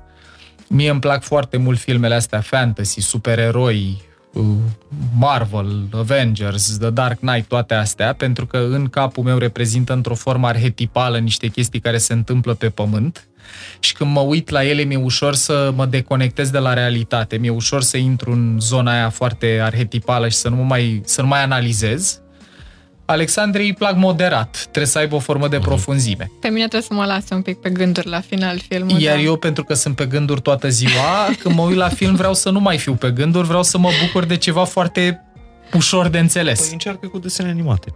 Da, băgăm. Am văzut în, în uh, izolare, în martie, când a Toate început pandemia, desenele toate Disney, desenele da, copilăriei din împreună. copilărie. Frumoasa și Bestia, Serios? Cenușăreas, tot.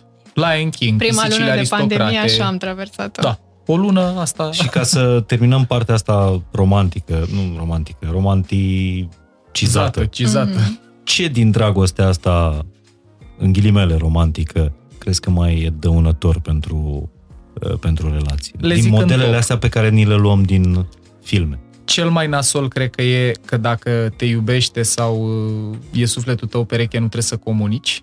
Mie chestia asta că nu trebuie să comunici, mi se pare un blestem în relații. Să operezi cu convingerea că ar trebui să meargă fără să vorbim. Ne înțelegem din priviri. Băi, e, dacă suntem mai muți, adică dacă lucrurile pe care trebuie să ne înțelegem sunt foarte simple, gen cine ia uh, chifteaua asta, doamna și vagabondul, eu pot să fac așa cu nasul. Știi? Și e ok acolo, că e ceva foarte simplu. Dacă îmi vorbim de cum împărțim responsabilitatea cu copilul, cine îl ia de la școală, cine nu, ar fi bine să folosim cuvinte. Adică nouă ni s-a dezvoltat cortexul suficient cât să putem să vorbim la nivelul ăsta de complexitate și abstract ca să evoluăm. Adică nu trebuie să regresăm, să spunem, uh, ok, uh, a, că te văd prima dată și nu știu, mi-a fost dor de tine și îi fac Alexandrii din ochi, așa îi zic focă, cum îi zic eu, uh-huh. și doar privindu-ne uh, e un schimb de energie, da, dar aia nu suplinește folosirea limbajului pentru a ne alinia pe teme importante. Uh-huh. Mai ales acolo unde în mod recurent apar conflicte, că doar din priviri nu merge. Ăsta ar fi unul cu comunicarea. Și doi, care e tema pe care am și pus-o pe masă personal, e că relațiile necesită efort. Mm. În filme pare că efortul a fost așa, nu știu, când s-au certat și el a alergat, a, s-a agățat de autobuz, a bătut la geam, te iubesc, dă-te jos și gata. Dacă ar fi așa ușor, ar fi super, știi? Dar după aia apar toate momentele, cu șosetele, cu unde lăsăm plicurile de ceai, în chiuvetă sau în gunoi. Da, pentru că uh, modelul ăsta romantic, uh, în modelul ăsta romantic, eroul romantic luptă până când o cucerește, Cucerește. pe prințesă. Mm-hmm. După care Care arată exact pare că totul e perioada de, aia de, de început. gata. Da. Mhm. Alexandra, dacă ai ceva de completat la modelul ăsta romantic. Cumva ideea asta romantică că în relații de o, singurul lucru de care ai nevoie e iubirea. Că dacă te iub, îl iubești Beatles. pe celălalt și el, exact, și el te iubește înapoi, e, e tot ce contează. Și aici cred că la fel poate să fie foarte nociv să mergem pe ideea asta că doar sentimentele pentru celălalt ne țin împreună și să nu fim atenți și la partea asta de compatibilitate. Dacă avem valori comune, ne dorim același lucru de la o relație, dacă ne putem imagina viitorul ăsta împreună, cum arată? Locuim aici, locuim în altă parte, ne dorim copii, ne dorim căsătorie. Ce Și se... cum facem ca să aflăm lucrurile astea? Cum spunea și Paul, suntem curioși legat de celălalt. Ca această de noi curiozitate de noi înșine în primul rând și apoi curiozitatea asta legat de celălalt chiar să încerc să-l înțeleg și să-l descoper pentru că a- atâta vreme cât și asta cumva discut foarte frecvent în terapie, că atâta vreme cât mie mi-e atât de greu să descifrez universul ăsta interior al meu personal, e imposibil să mă aștept ca celălalt să o facă Din priviri. pur și simplu din priviri, cum zice Alain de Botton, prin ușa de la baie. Da. Și atunci ajută foarte mult să ne luăm timp și pentru noi ăsta e un ritual foarte important în care discutăm în fiecare seară despre cum suntem. Cum suntem în momentul ăsta. Și ca să în nu-i speriem momentul pe prezent, dar nu, ascultători. da, nu în ideea că trebuie să intrăm în, nu știu, detalii foarte profunde sau despre așa, nu știu, viață și transformare, dar e pur și simplu despre a fi curios. Cum ți-a fost astăzi? Aha. Ai avut un moment care poate ți-a fost mai dificil? Uh, Ți-ai dat seama, nu știu, de ceva la tine, o nevoie acolo care poate nu e satisfăcută și poți să te ajut cumva sau ai nevoie de ajutor în vreun fel. Toate lucrurile astea de uh, a-l înțelege pe celălalt și a fi deschis să uh, afli despre universul lui interior. Mie îmi place cum, uh, cum povestiți despre asta, Paul, de, de foarte multe ori. Cum seara, nu acum că e iarnă, ieșiți da. pe, pe, Chiar și acum avem un Încălzitor. radiator. Curătură, da? ieșiți pe terasă, Ceai luați aer fierbinte, yes? Da. Da. Și, și vă așezați unul lângă Da. celălalt. Da, lângă încălzitor, iarna, dar Ok. în rest unul Deci lângă iarna mai celălalt. aproape. Iarna, exact. Uh, uite, e ceva ce eu n-am trăit în alte relații, gândindu-mă la, uh, cum să zic, ce am învățat eu în timp. Nu, discuțiile astea nu existau, dar când stăm acolo, nu merge televizorul, nu avem televizor pe balcon, apropo de a încerca să avea- îndepărtezi stimul. Da. Ne mai uh, tensionăm ocazional că eu iau telefonul și mai verific una alta sau fac ceva, dar iară, când intrăm într-o discuție m, personală, intensă emoțional, ceva care are substanță, nu, nu știu, cum s-a terminat filmul aseară, că eu adorm la ele și o mai întreb, uh, lăsăm telefoanele deoparte, Alex cred că nici nu și ia de cele mai multe ori uh, când iese. Și e un timp pe care nu-l măsurăm, nu zicem gata, acum avem o oră jumate, vorbim despre noi, uh, play. Putem să vorbim despre ceva absolut trivial, ce, m-am, ce am trăit eu la curs azi sau, nu știu, o chestie care m-a enervat sau ceva ce uh, am citit sau ceva ce s-a întâmplat și de acolo pentru că suntem curioși, punem întrebări și așa mai departe, putem să ajungem să vorbim lucruri foarte importante pentru noi. Deci aveți un podcast în fiecare seară? Da. Pe cuvânt eu m-am gândit să-l înregistrăm. Ne-am dar, gândit că ar fi, nu, da. Da, nu suntem încă acolo, la un, moment dat. un couch talk real. Uh-huh. În linie cu ce a zis Alex, compatibilitatea și cu atractivitatea, eu aș zice două idei. Una e că avem un episod cap-coadă despre asta în podcast, în care uh-huh. încercăm să facem distinția între atractivitate, care e un proces profund emoțional mult elefant, și compatibilitate, care e un proces rațional de decodificare a ce vreau eu, ce vrei tu, ce am eu nevoie, ce ai tu, unde ne aliniem. Cum spunem și în restul uh, conținutului Mind Architect, și în relații nevoie de echipa asta călăreț elefant, că dacă nu mă atragi deloc, putem să fim cei mai compatibili oameni de pe planetă, dar dacă nu mă atragi, s-ar putea să n-am combustibil pentru uh, Deci dragostea relație. nu e doar potrivire, e și aliniere. Păi, dragostea pe termen lung, că dacă vorbim despre uh, ne-am văzut la petrecere, am simțit atracție fizică, am făcut sex, am nu știu ce, acolo probabil merge și, Și fără pe ce trebuie să compatibilitate. ne aliniem?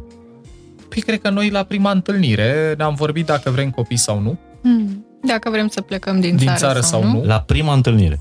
Până La prima, a primele doua. două, trei, așa să zicem. Și iară, nu spunem că ăsta așa trebuie făcut neapărat.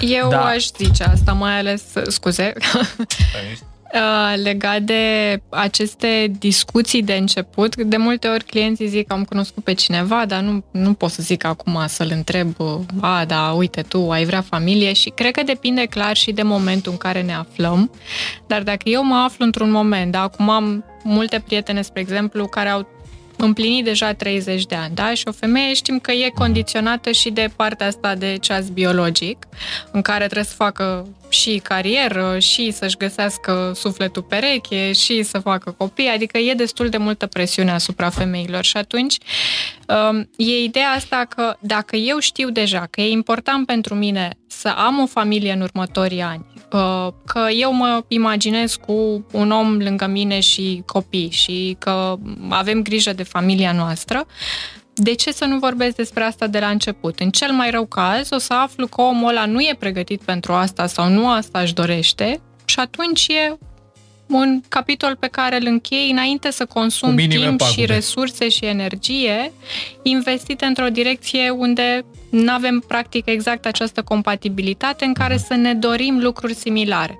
Nu înseamnă că dacă eu am discuția asta, gata, de mâine bă, suntem într-o relație exclusivistă serioasă, peste un an ne căsătorim și peste doi facem copii. Nu e despre a uh, oficializa și a uh, îngrădi sau a controla practic interacțiunea dintre noi, e despre a vedea cam pe unde ne poziționăm fiecare în momentul ăsta din viața noastră. Mhm. Ce își dorește fiecare, ca să vedem dacă avem cum să funcționăm împreună mai departe. Da, despre limbajul iubirii al fiecăruia, la câtă întâlnire ar fi ok să vorbim?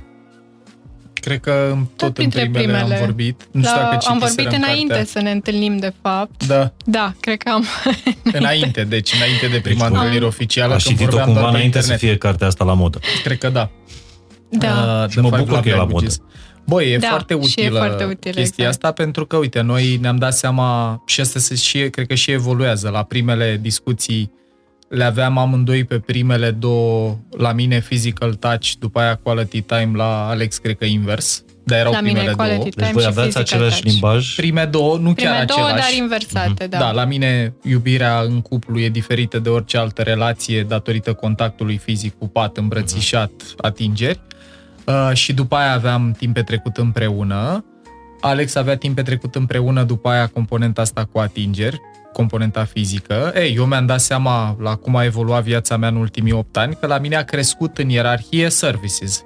Să faci lucruri pentru mine, să mă ajuți cu ceva, nu știu, să îmi iei faci un ceai, să dacă te rog să-mi faci și mie în cap că mă doare capul, să-mi faci.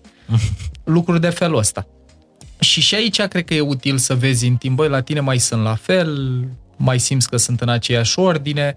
Da, e o idee pe care simt să o zic aici că e importantă rău, că și noi ne-am certat plecând de la discuții din astea de explorare, elefanți uh, turați, călăreți obosiți seara la 8, 9, 10 și ajungem la conflicte. Cred că e important și după conflict e să poți să distirezi, bă, ok, dincolo de momentul emoțional nasol, ce am înțeles eu din interacțiunea aia? Adică m-a, uh, nu știu, m-am, m-am simțit amenințat când uh, Alexandra a zis că pentru ea contactul fizic nu mai e important, nu că ar fi zis asta, dar zic ca idee. Dar faptul că am aflat informația asta, am dormit, mi s-a curățat creierul de cortizol și adrenalină, sunt mai relaxat acum, hai să văd ce fac cu informația asta, hai să o mai explorez. Zic, uite, uite, m-am mai calmat, care e viața?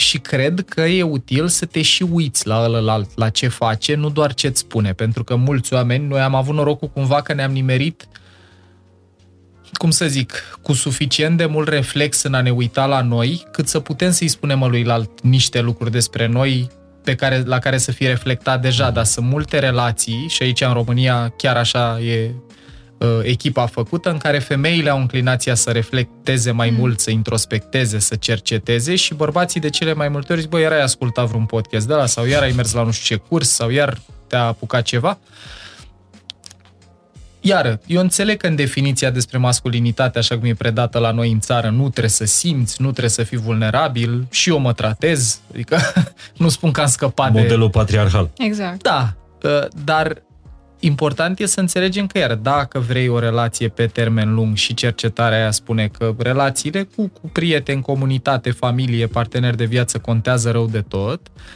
acolo termenul ăla lung cere compatibilitate, cere călăreț, cere explorare intensitate emoțională, flăcări, prințul, prințesa, dragonul, am salvat-o, ne-am dus în castel, merge și fără explorare, călăresc compatibilitate. Dar dacă e să trăiască în castelul ăla împreună, fără să locuiască în aripi diferite, în următorii 30 de ani, acolo cred că trebuie să și vorbească. Mm. Și zic, și a observa lucruri la ălălalt, că uite, noi la începutul relației noastre, nu știu dacă puteam să punem degetul eu să zic, băi, pentru mine munca e foarte importantă, o mare parte din viața mea, eu o să o investesc în a face lucruri. Dar dacă te uitai la mine, cum arăta o zi din viața mea, cum arătau vacanțele mele, puteai ușor să vezi că eu am nevoie să fac lucruri.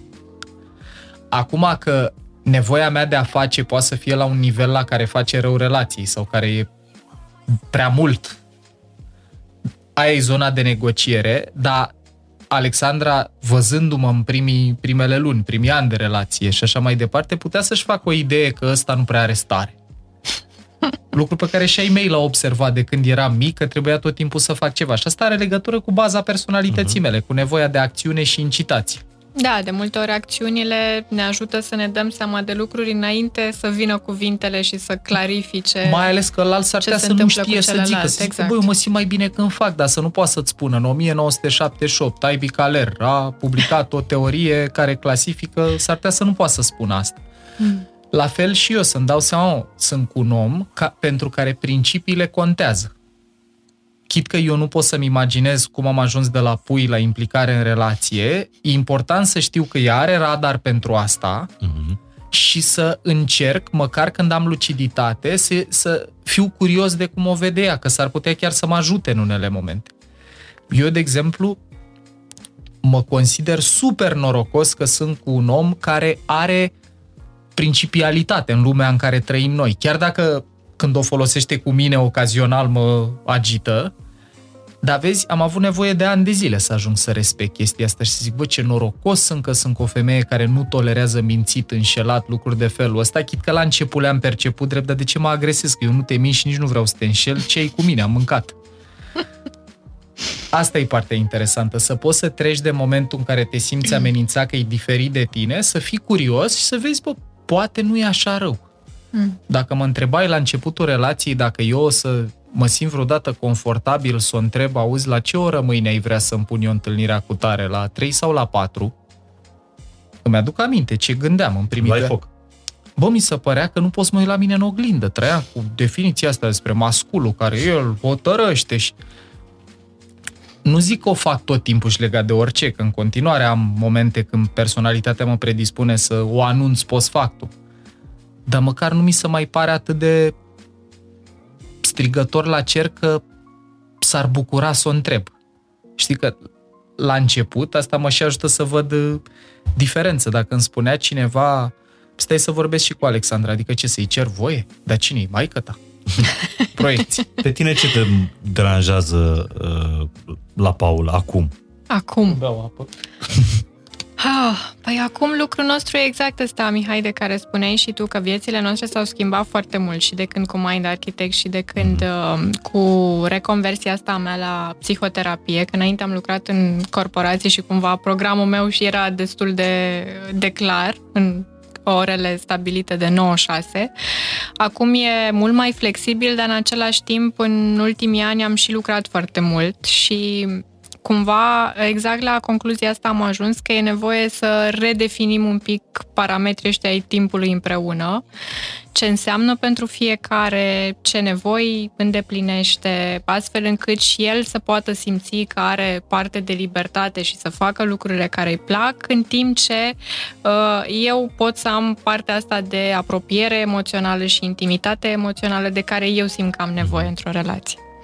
Și cumva aici e, um, cum să zic, zona asta noastră de negociere în prezent, în care încercăm să vedem în tot universul ăsta, cu tot ce se întâmplă în viața noastră profesională, ce loc putem să-i oferim relației, astfel încât amândoi să... Deci asta e cea mai mare provocare pentru să cuplu simțim că în, suntem în, împliniți. în momentul ăsta. Da. Cu noua arhitectură a, Exact. a vieților, a carierelor voastre. Și noi ne și pricepem la lucruri diferite, cumva avem și personalitate diferită și atunci mie mi-e, de exemplu, foarte ușor să inițiez lucruri în plan profesional. Eu asta m-am specializat în a face în ultimii mulți ani și îmi vin idei. Scriem o carte anul ăsta, uh-huh. mai facem un studio, nu știu ce facem și câteodată Alexandra este că mie nu mi-ai zis și eu iar am impulsul de de ce trebuie să zic. Facem. Deci pentru mine tema mea de lucru e să, să, cum să zic, să mă împrietenesc cu faptul că nu mai sunt doar eu în ecuație și nu e nici doar ea, ci suntem și noi. Pentru mm. mine noi, asta e o chestie nouă. Pentru evitanți noiul e tema de Chiar dezvoltare. după 10 ani. De ce manieră? Mi-e mult mai ușor să, să fiu conștient de ce nevoie are doar ea și să sacrific ce am eu nevoie ocazional ca să-i dau ceva ce are doar ea nevoie. Cred că trebuie să înțelegem amândoi cum nevoile ei și ale mele pot fi satisfăcute de noi. Care e terenul ăsta comun, Că da. noi în ultimii 8 ani simt că ne-am dat bine seama despre ce suntem în momentul ăsta al vieții noastre, fiecare. Am învățat să jucăm tenis peste fileu, acum te ajut eu pe tine, acum ajut tu pe mine. Mai scăpăm mingea, mai țipăm la arbitru, dar merge. Provocarea e cum reușim să ne satisfacem nevoile împreună. Mm. Care e E tema... această interdependență, practic, în relații, care e cel Exact. mai greu de trăit. Ai în zis care... interdependență, Inter. mi se pare un cuvânt magic, pentru că de, de cele mai multe ori aud codependență. Sau independență. Sau independență, independență, Eu am crezut exact, că e care... bună asta o vreme, dar iată că în, în ce nu-i dezvoltare bună? psihologică, atâta, zic că sunt trei etape și Alex poate să elaboreze. Când suntem puiuți e dependență, Mhm. când suntem copii e dependență profundă, că acolo nu prea ai cum să trăiești altceva. Ok. După aia, în adolescență, apare momentul ăsta de răzvrătire, că e în biologia tuturor mamiferelor să rupă relațiile de atașament ca să poată să-și formeze propriile familii și să-și dea genele mai departe. De independență. Independența e particulară adolescenței. 15-25, așa, intervalul ăsta și după aia când ți se și maturizează cortexul prefrontal care te ajută să operezi probleme complexe, să te reglezi emoțional, să nu mai fie albă sau neagră, cum e cogniția copiilor. Nu mi-ai dat ce am vrut, încep să țip. Nu prea pot să țin două stări divergente față de aceeași persoană în mine simultan. La adulți e nevoie de muncă să învețe interdependență, ceea ce, bă, iar în România e greu. Mm. În România ori banii la comun, suntem aici fuzionați unul cu celălalt, dacă unul nu-i de acord să oprește tot, ori e fiecare pentru el. Asta cu împreună nouă E- nu ne iese nici ca țară. Mm. Și pentru că nu trăim într-o țară în care împreună să funcționeze ușor și pentru indivizi e greu, că n-ai model de împreună. Aici, eu cred că în, în punctul ăsta suntem. Și de ce codependența e nesănătoasă, Alexandra? Păi ce se întâmplă în codependență este că eu practic mă pierd în relație. Eu nu am o, o persoana mea, n-am un miez al meu, individualitatea mea nu există. Eu sunt acolo pentru a-l satisface pe celălalt. Nevoile celuilalt sunt de cele mai multe ori pe primul loc. Eu de cele mai multe ori nici nu cunosc nevoile ca și persoană care trăiește în legătura asta codependentă. Um, stima de sine a acestor persoane e foarte scăzută, adică ele cumva raportarea este eu fac tot ce e nevoie pentru tine ca relația asta să rămână uh, în picioare. Deci cumva să nu pierd mă relația, mă sacrific pe mine. Noi. Pierd părți din mine, înțeleg ce îți place, ce nu-ți place la mine și atunci încep practic să îți arăt doar acele părți care știu că o să-ți placă și practic e munca asta continuă de a-i face celuilalt pe plac cele mai multe persoane codependente au această trăsătură de people pleasing, de a face mereu pe plac celorlalți și atunci, practic, eu nu mai știu cine sunt separat de acea relație, eu ca individ. Și practic asta presupune interdependența și maturitatea asta emoțională, să pot să știu cine sunt eu, cu nevoile mele, cu emoțiile mele, cu ce e important pentru mine, să știu cine ești tu, cu nevoile tale, ă, emoțiile tale și ce e important pentru tine.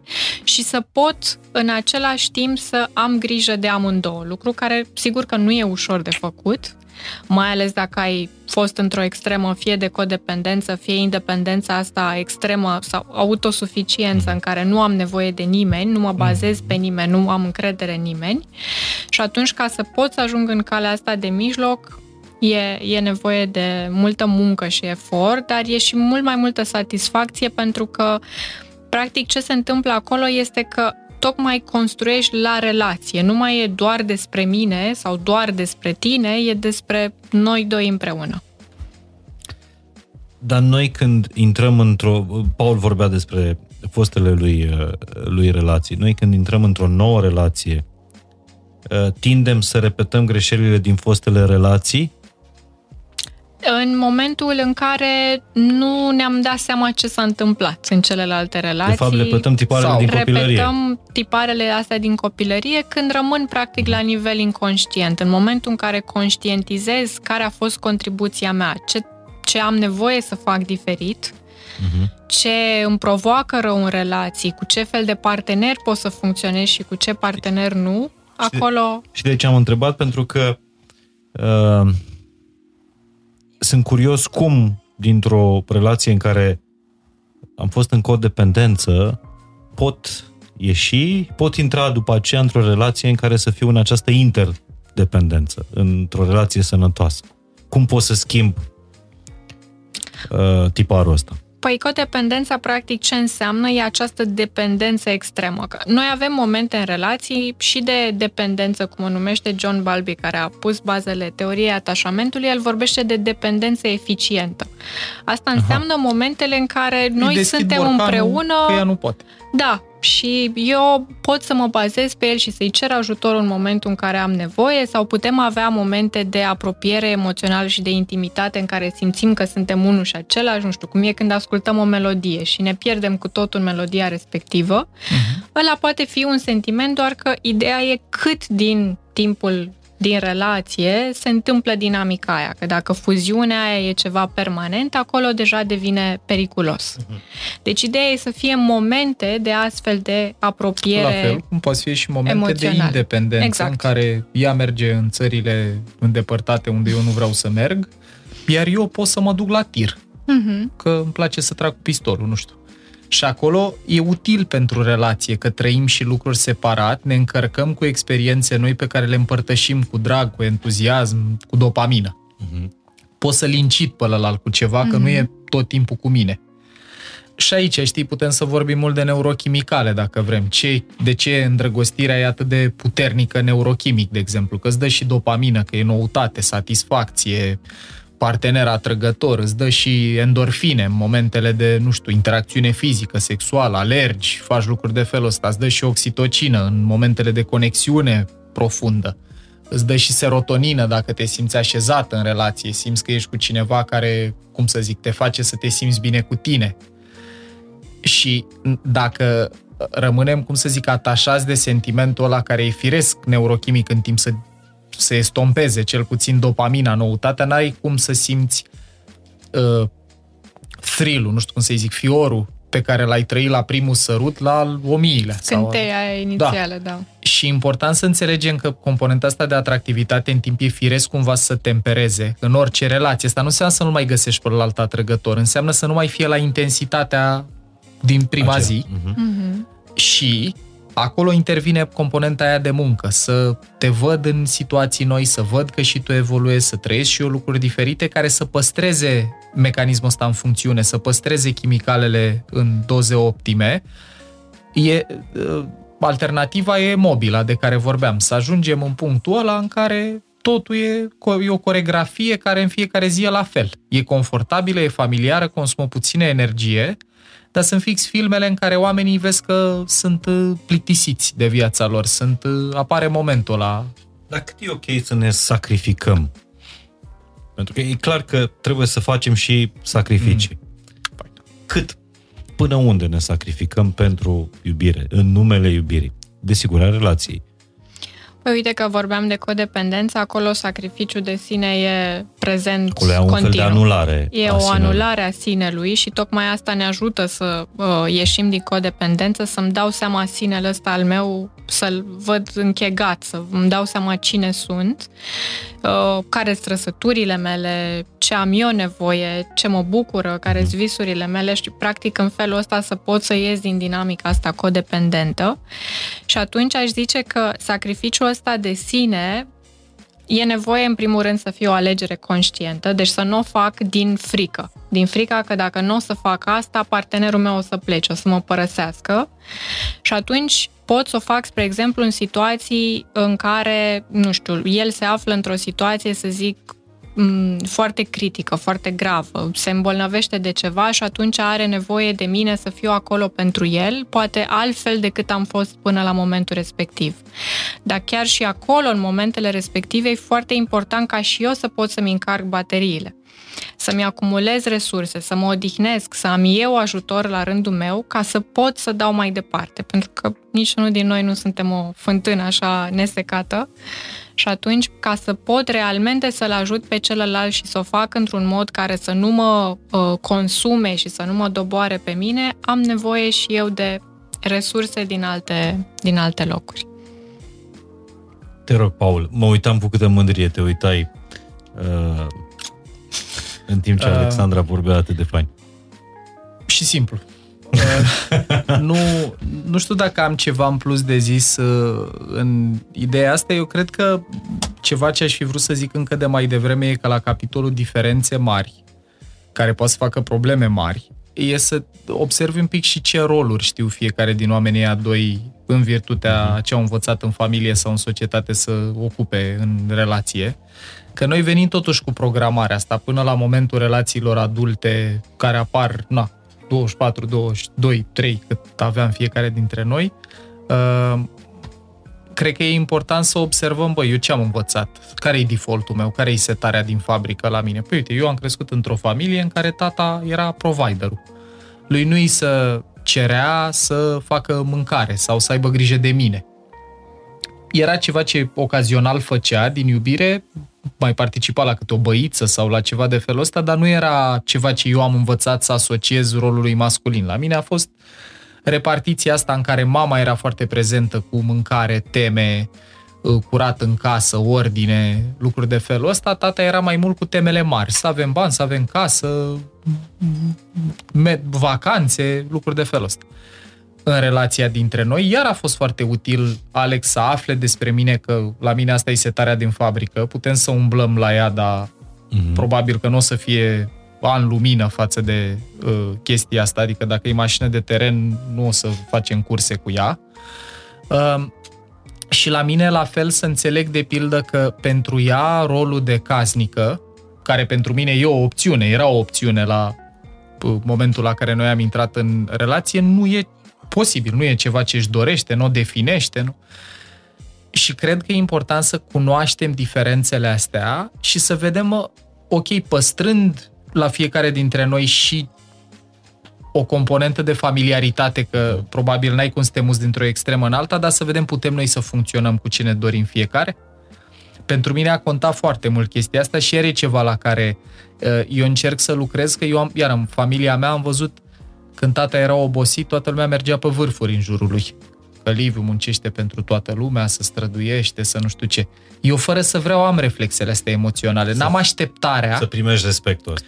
N-am așteptarea, dar în conflicte mi-e foarte ușor să scot numărătoarea să zic, păi ia uite eu câte am făcut, de ce nu mă lăsați și pe mine să mă duc în oraș? Nu merit și eu? Da. Și e important să înțelegem fiecare dintre noi că, bă, eu am moștenit astea, le-am învățat prin repetiție și asociere, modelându-mi părinții, în speță rolul masculin, tata. Sunt studii care arată, de exemplu, că maimuțelele de câteva zile, băieței îi modelează pe maimuțoi, pe tătici și maimuțicile pe mămici. Deci și la alte primate există uh, învățarea rolului, oricât de simplu ar fi sau simpliți raportat la rolurile noastre în societate, repede și de la părintele de același gen. Iar e un element de cunoaștere important. Să nu te trezești că, de exemplu, într-o familie, unul a învățat să fie uh, provider, iar ălălalt nu poate să tolereze să fie provided for, că a trăit fix într-o familie în care doar unul avea puterea, a folosit-o împotriva lui alt și eu am învățat să fug de asta. Multă nefericire, zic, și în, rând, da, în rândul prietenilor și în rândul cunoscuților vine din faptul că nu explorează chestiile astea. Zic, bă, tu ce știi să faci într-o relație? Uite, noi am făcut și cu echipa Mind Architect asta, că nu e doar în relații de cuplu. Am zis ce vrei să faci și ce nu mai vrei să faci din rolul tău profesional. Ce ți-ar plăcea să faci în continuare, ce nu ți-ar mai plăcea să faci. În relații de cuplu e util să mai vezi și ce știi să faci, care e defaultul, care e setarea Ce-ți din vine fabrică. natural să faci, Da. da. Încă s-ar putea, de exemplu, eu verbal, astea sunt niște chestii de super nuanță mm. din seriile pe balcon uh, ore târzii. Eu s-ar putea, de exemplu, să fiu frustrat că nu sunt ajutat mai mult, dar dacă oamenii încep să mă ajute și nu mai depind toți de mine, eu nu mai pot să stau în rolul pe care l-am învățat în care Succession. E super interesant să le explorez. Eu mi-am dat seama într-o conversație în terapie, într-o școală de coaching, unde persoana care am făcut coaching făcea și formare în terapie și a mers un pic cu mine și în zona aia, m-a ajutat să-mi dau seama că trăsăturile care pe mine mă, mă atrăgeau foarte tare la începutul relației, vulnerabilitate, o formă de dependență, anxietatea, sentimentul ăsta că pot eu să vin să te liniștesc, fix astea, peste un an, când scădea cocktailul neurochimic în intensitate, mă enerva. Dar de ce ai nevoie tot timpul numai de tu? Nu poți fi bine și singură? De ce trebuie să... Și când am înțeles asta, apropo de ce spune Alex, am putut să decid conștient, bă, ce fac? Merg pe tiparul care mă atrage și învăț să fac pași de dans diferit, dar tot cu genul ăsta de partener, sau încerc să schimb tipul de partener? La mine n-a mers să schimb tipul de partener. Mi-am dat seama că dacă n-are fundamental energia asta feminină, blândă, caldă, la mine nu apare atracție. Dar... Deci tu, știa, tu știai cumva de când erai mic că Nu jumătatea conștient. ta va fi precum e Alexandra? Eu cred că am învățat de mic că jumătatea mea trebuie să fie feminină, blândă, vulnerabilă, frumoasă, ochii mari, prințesă Disney. Ce frumos. M-am uitat foarte mult la desenele alea și toate prietenele mele, într-un fel sau altul, în relațiile lungi, semănau cu tiparul ăsta într-un fel. Alexandra este prima prințesă Disney cu care am și reușit să fiu o perioadă atât de lungă de timp și uh, eu aș face un film Disney despre asta, cum Despre voi doi. prințul și prințesa merg la terapie de cuplu, negociază cine dă cu aspiratorul un castel, cine Să arătăm strânge... și ce e în spatele Exact. poveștii Da, romanțate. și majoritatea prinților din uh, Disney au părul blond. Sunt blonzi. El cred că e, da, primul meu partener blond, de Vezi? altfel la mine partea asta fizică nu știu dacă a avut așa un tipar, știu clar că trebuie să fie înalți. Deși eu Aha. nu sunt vreo persoană înaltă, e, e ceva ce am știut dintotdeauna înălțimea, că trebuie să aibă peste 1,80 m, nu mă întrebați de ce, că tata nu e un om înalt, dar probabil spiritul ăsta de protecție, de a mă simți protejată în prezența Fii Fii atent, vreau să fac un, uh, Bărbatul vreau să de fac lângă un mine. joc. Poți să-mi Yes. scrii media cu care ai terminat, cu care ai luat bacul, Alexandra. Media. Dar să nu, o, sc- să nu o zici. Ok. Și să semnezi. Aproximativ. Eu nu trebuie să fac același lucru. Ba da. nu? Și dacă nu mai știu? Uh, Cu Hai, aproximație. cred că- nu, Ok. Nu. nu, nu, nu, nu, nu, Gata, te, nu mă uit. nu încerca să dai nimic, pentru că vreau să întreb pe uh, cei care ne urmăresc să lasă un comentariu în secțiunea de comentarii de pe YouTube a acestui Cu mediile podcast și să, să ne spuneți care dintre cei doi, Alexandra sau Paul, a terminat, a luat uh, medie mai mare în bac. Un bac. Gata. Ok. Eram sigur că asta, e, asta era răspunsul. Dar vreau să văd dacă voi așa v-ați, uh, v-ați prins. Dragilor, că ăsta e un cuvânt de drag lui, uh, lui Da. Paul. Uh, Ne apropiem cumva uh, pe final și îmi dau seama că și Alexandra a vorbit despre asta, că e foarte greu E o, e o povară, uneori relația din ziua de astăzi e o povară pentru, pentru partener. Citeam într-o carte că, de fapt, bunicii noștri aveau relații sănătoase în tot satul. Mm. Cu vecinii, cu preotul, cu învățătorul, cu măcelarul, cu doamna de la, nu știu, Ziare, da. de la ziare. Cumva relațiile astea uh, acum e nevoie să fie înlocuite de cele mai multe ori de o singură persoană, Mhm. de jumătatea ta, de partener. Pentru că, na, culmea, relațiile noastre sociale s-au redus, Da. cele adevărate, cele reale. Cum rezistăm la povara asta de, de a pune toate relațiile astea pe care bunica le avea cu tot satul Mhm. în cărca unei singure persoane? Cum Cuvântul, supraviețuim? Cuvântul pe care l-aș folosi și care văd că a tot reieșit așa din discuția noastră e partea asta de conștientizare, de a-mi da seama că așteptarea asta ca omul de lângă mine să-mi îndeplinească toate nevoile, deci practic să îndeplinească atât de multe roluri în viața mea, e nerealist. Și atunci și pe mine pun o presiune mare și pe celălalt, uh, trăind cu această așteptare continuă ca el să poată să facă lucrurile astea și atunci când devin conștient, ce pot să fac este să stabilesc foarte clar care sunt acele nevoi în relație uh, extrem de importante pentru mine, să am o prioritizare a lor, să-mi dau seama, eu am nevoie de, cum spuneam, timp împreună, pasiune, uh, explorare, dezvoltare personală, deci toate aceste valori sau nevoi comune, da, care știu că sunt foarte importante și atunci să-mi dau seama dacă omul care e lângă mine poate să mă ajute cu acele nevoi, iar pentru celelalte, care sunt nice to have, să zic, nu sunt obligatorii, pentru restul nevoilor să pot să mă folosesc de alte relații din viața mea, care să mă ajute să-mi satisfac nevoile și astfel să mai iau din presiunea pe care o pun pe partener, da. Eu aș uh, completa doar cu ideea că în momentul în care cunoașterea aia de sine duce la diferențe sau nevoi diferite, care eu personal cred că în relații sunt inevitabile, cred că merită să învățăm să comunicăm, lucru care e diferit de a vorbi. Noi, eu zic frecvent asta peste tot pe unde nimeresc, că noi trăim cu sentimentul pentru că majoritatea noastră dezvoltă funcția vorbirii parcursul vieții, că trăim cu sentimentul că știm să și comunicăm.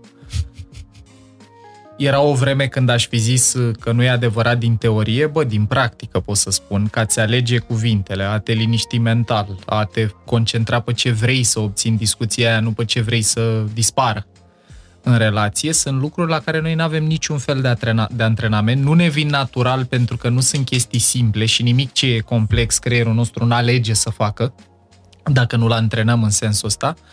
Și atunci ar zice că cunoaștere de sine plus bună comunicare. Și aș Astea mai adăuga două. un singur lucru apropo de comunicare, Să că fie mereu cifră e, uh, da, mereu e accentul ăsta pe să spui, să comunici, să te exprimi, dar mult mai puțină atenție primește asculți. partea asta de ascultare. În care eu chiar să pot să fiu atent la ce îmi spune celălalt, să pot să înțeleg, să pun întrebări, că nu e ascultarea asta pasivă, mm-hmm. în care doar primesc informații și nu știu ce să fac și uite, cu ele. îți dau un exemplu. Ai, ai spus un, un lucru magic, ascultare. Pentru că atunci când asculți, de fapt, dai spațiu. Exact. Și într-un podcast, și într-o familie, și atunci când ești cu un copil, la un examen, uh, vii seara obosit de acasă, sau partenerul tău vine seara obosit acasă și spune am avut o zi nasoală. Cei mai mulți suntem uh, tentați să spunem băi, și ce zi nasoală am avut și mm-hmm. eu? Mhm. Tu îți dai seama că eu de o săptămână am în fiecare zi numai rahaturi în fiecare zi? Da. Și atunci asta nu-i dă spațiu partenerului, asta reduce spațiu. Absolut. Da. Și acolo s-a terminat comunicarea.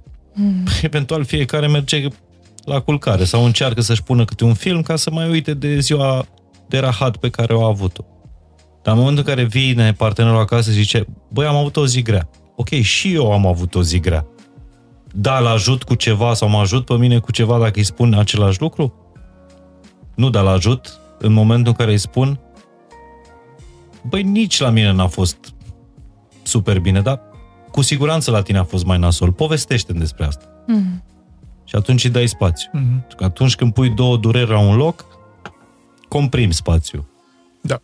Când îl lași pe om să spună durerea, îi dai spațiu, de fapt. Și atunci el se simte auzit, se simte ascultat, se simte văzut și asta duce la mult mai multă apropiere și încredere în relație. Ca să facem o, cum îi place lui Paul... Uh, Tips and tricks în concluziile acestui episod. exact de ce ar fi nevoie să pentru o comunicare în cuplu? Că e clar, am stabilit uh, relațiile sunt importante pentru o viață de calitate, iar comunicarea în relație este aur. Încerc să sintetizez și că noi asta facem în cursuri care durează zile, nu exact. minute, dar încerc să spun așa la persoana întâi ce cred eu că m-a ajutat și pe mine cel mai mult. Păi, uh, iar îmi vine să o citesc pe doamna ghicitor, doamna matchmaker, să rămâi curios la cum se schimbă celălalt, apropo de ascultare și de deschidere, de curiozitate, nu de judecată. Asta e o componentă importantă. Un lucru care cred că și pe noi ne-a ajutat foarte tare a fost să învățăm pașii ăștia din comunicarea non-violentă. În Marshall Rosenberg, iară, zicem de teorie, bă, dar ajută tare de tot, sunt patru pași. Să spui ce observi când te deranjează ceva, nu judecată ești nesimțit. Și bă, am observat că te-am rugat azi dimineață să fie temele făcute până când ajung acasă. După aia să spui ce simți. Când văd că nu sunt făcute, eu trăiesc un sentiment de frustrare, de mânie. De ce e important pentru tine? Pentru că vreau să pot să mă bazez pe cuvântul tău și când nu sunt gata, trăiesc cu sentimentul ăsta că nu mă pot baza pe tine și ce nevoie ai să facă omul la diferit. Poți, te rog, înainte să te joci pe calculator să termin ce mi-ai promis și după aia să faci asta? Deci ce observi, fapte, emoții, ce e important pentru tine, ce nevoie ai.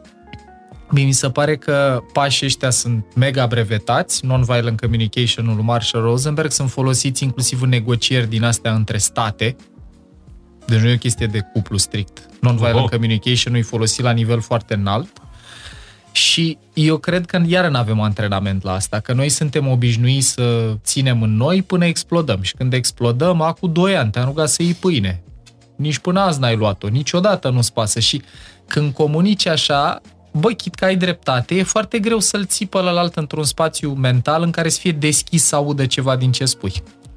Pica atunci când încerci să-ți convingi un bunic să voteze cu alt partid sau să mai voteze cu același partid. Dacă începi discuția bunica mă dezamăgești, nu te-ai săturat de ăștia, chit că ai dreptate, chit că toate argumentele ce vor veni după aia stau în picioare, sunt fundamentate, s-a închis comunicarea, s-a mutat fluxul de sânge și oxigen la structurile alea subcorticale, a intrat în defensivă psihologic, te tensionezi și fizic, te contracți, te screște pulsul, crește tensiunea și nu mai ești deschis. Deci atenție la cuvinte. Mare de tot. Și a, aș mai spune ceva care nu are legătură cu comunicarea, dar iar bă, e atât de natural minții noastre să pună focusul pe ce merge prost, pentru că era util în evoluție să te concentrezi pe informația negativă din mediu, că îți creștea probabilitatea să trăiești și azi.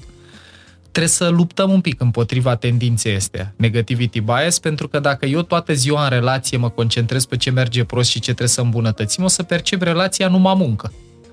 E și muncă, dar e și mult bine acolo. Sunt o grămadă de lucruri care în majoritatea relațiilor i-au făcut pe oameni, i-au făcut pe oamenii ăia să-și dorească să fie împreună. Și e important să nu le uităm pe alea. Nu e gândire pozitivă, e cum să zic, dacă îmi focalizez atenția pe ce merge la noi, energie, dopamină, adrenalină, Am hai resurse, să facem. Da. Dacă îmi focalizez atenția doar pe ce merge prost, produc asocierile astea emoționale și când îmi sună telefonul și văd că iar mă sun, zic, bă, ce am mai făcut, mă, ce s-a mai întâmplat? Dar nu e, nu e gândire pozitivă, e manifestare, adică practic gândești, ești ceea ce În direcția, gândești. exact conștienți, fiindcă ambele fac parte din noi. Asta e important, e, mi-aș zice o mie la finalul episodului, să ținem minte că în orice relație, ca în orice om, e și lumină și întuneric, mm. e și bine, e și rău, e și emoție plăcută și neplăcută. Provocarea e cu ajutorul discernământului și a ce ne diferențiază de alte vietăți, plus toată cercetarea, episoadele, tot ce există acum, să ne focalizăm atenția pe ce ne dă o șansă mai bună împreună, nu pe ce ne o anulează. În terapia de cuplu, spre exemplu, ăsta e primul pas, să vedem care sunt resursele cuplului, adică care sunt în continuare acele lucruri bune care există la fiecare partener și în spațiu dintre ei, care să-i ajute să depășească dificultățile cu care se confrunt. Și de multe ori aici e problema, că le pierdem din vedere toate aceste aspecte pozitive când sunt multe lucruri care au rămas nerezolvate, nediscutate, duc la resentimente, la frustrare și atunci tot tabloul ăsta devine general negru. Dacă voiai să mai, uh, să mai completezi ceva la lista asta cu, cu concluzii? Păi uite, continui tot în ideea asta de um, a oferi mai multă apreciere celuilalt. Uh-huh. Și ăsta recunosc că e un lucru pe care perfecționistul din mine încearcă să-l asimileze din ce în ce mai mult, pentru că mi-e greu de multe ori să ofer aprecierea aia și mie, că de multe ori cam așa se întâmplă, uh-huh. nu mhm. putem să ne oferim nici nouă și nici celorlalți. Și uh, în felul ăsta, practic, să ne putem um, ancora în toate aceste lucruri bune pe care le vedem la relație și la partener în momentele acelea dificile, care inevitabil există în orice relație și de acolo să ne putem lua uh, resursele care să ne ajute să depășim obstacole. Mie îmi place ce frumos, l-a pupat la final ca, ca un punct. Prințesa Disney îl pupă da. pe uh, prințul. Blond, nu? Da. da. De obicei sunt blozi. Nu, nu știu. Nu știu care-i treaba. Acolo ar fi făcut până anii 40. Poate. Habar n-am. Uh, la final vreau să vă fac uh, uh, un dar oh. pentru seriile voastre când ieșiți pe, balcon. pe terasă, indiferent cât de frig ar fi. Mulțumim e unul dintre tare. vinurile mele preferate, Îți are și o, și o poveste de la partenerul nostru, compania Beciu Domnesc. E un vin premium și premiat. Se numește Mirabilis Machina. Ia să vedem noi aici. Și e chiar un vin cu poveste. Pentru că ăsta mm. e exact ca voi, doi, un cupaj între fetească neagră și cabernet. Tu cabernet ești mirabilis. e preferatul meu, să știi. Uite, tu ești mirabilis și o mașină. Doamnelor da, și doamnelor. Și eticheta și numele e, e minunat, pentru că ăsta e un vin născut din capacitatea naturii de a se reinventa. Și oh, cred că frumos. noi fim parte din natură și noi avem capacitatea asta de a ne reinventa nu în fiecare an. Asta nu e un vin care se face în fiecare an, e un vin care se face în anii ăia buni. 88 și 89. Nu da. toate zilele noastre sunt zile bune, dar ar fi păcat să nu treacă nicio zi fără să lucrăm, să treacă o zi, pardon, fără să lucrăm, să ne reinventăm, să construim. Uh, peste ceea ce înseamnă natura noastră. Vă mulțumesc tare mult! Mulțumim și noi, noi tare mult pentru invitație și... și că ne-a ajutat să trăim momentul ăsta împreună. Nu va salva vieți podcastul ăsta, dar cu siguranță eu cred că va salva relații. Sperăm eu să ajute cred. măcar să da. deschidă niște uși. Tocmai pentru că am vorbit lucruri imperfecte, dar uh, care se pot, uh, la care se poate lucra. Da să Bun. ciognim pentru imperfecțiunea din fiecare dintre noi. E al vostru. Mulțumim. Mulțumim. E pentru atunci când aveți telefoanele lăsate în casă, voi doi pe terasă și vă spuneți povestea zilei. pentru că mie asta mi se pare cea mai importantă lecție învățată astăzi. Comunicarea e bătaia de inimă a unei relații, iar relația, relațiile, de fapt, sunt bătăile inimii uh, unei vieți bune. Vă mulțumesc tare mult, a fost fain și simplu.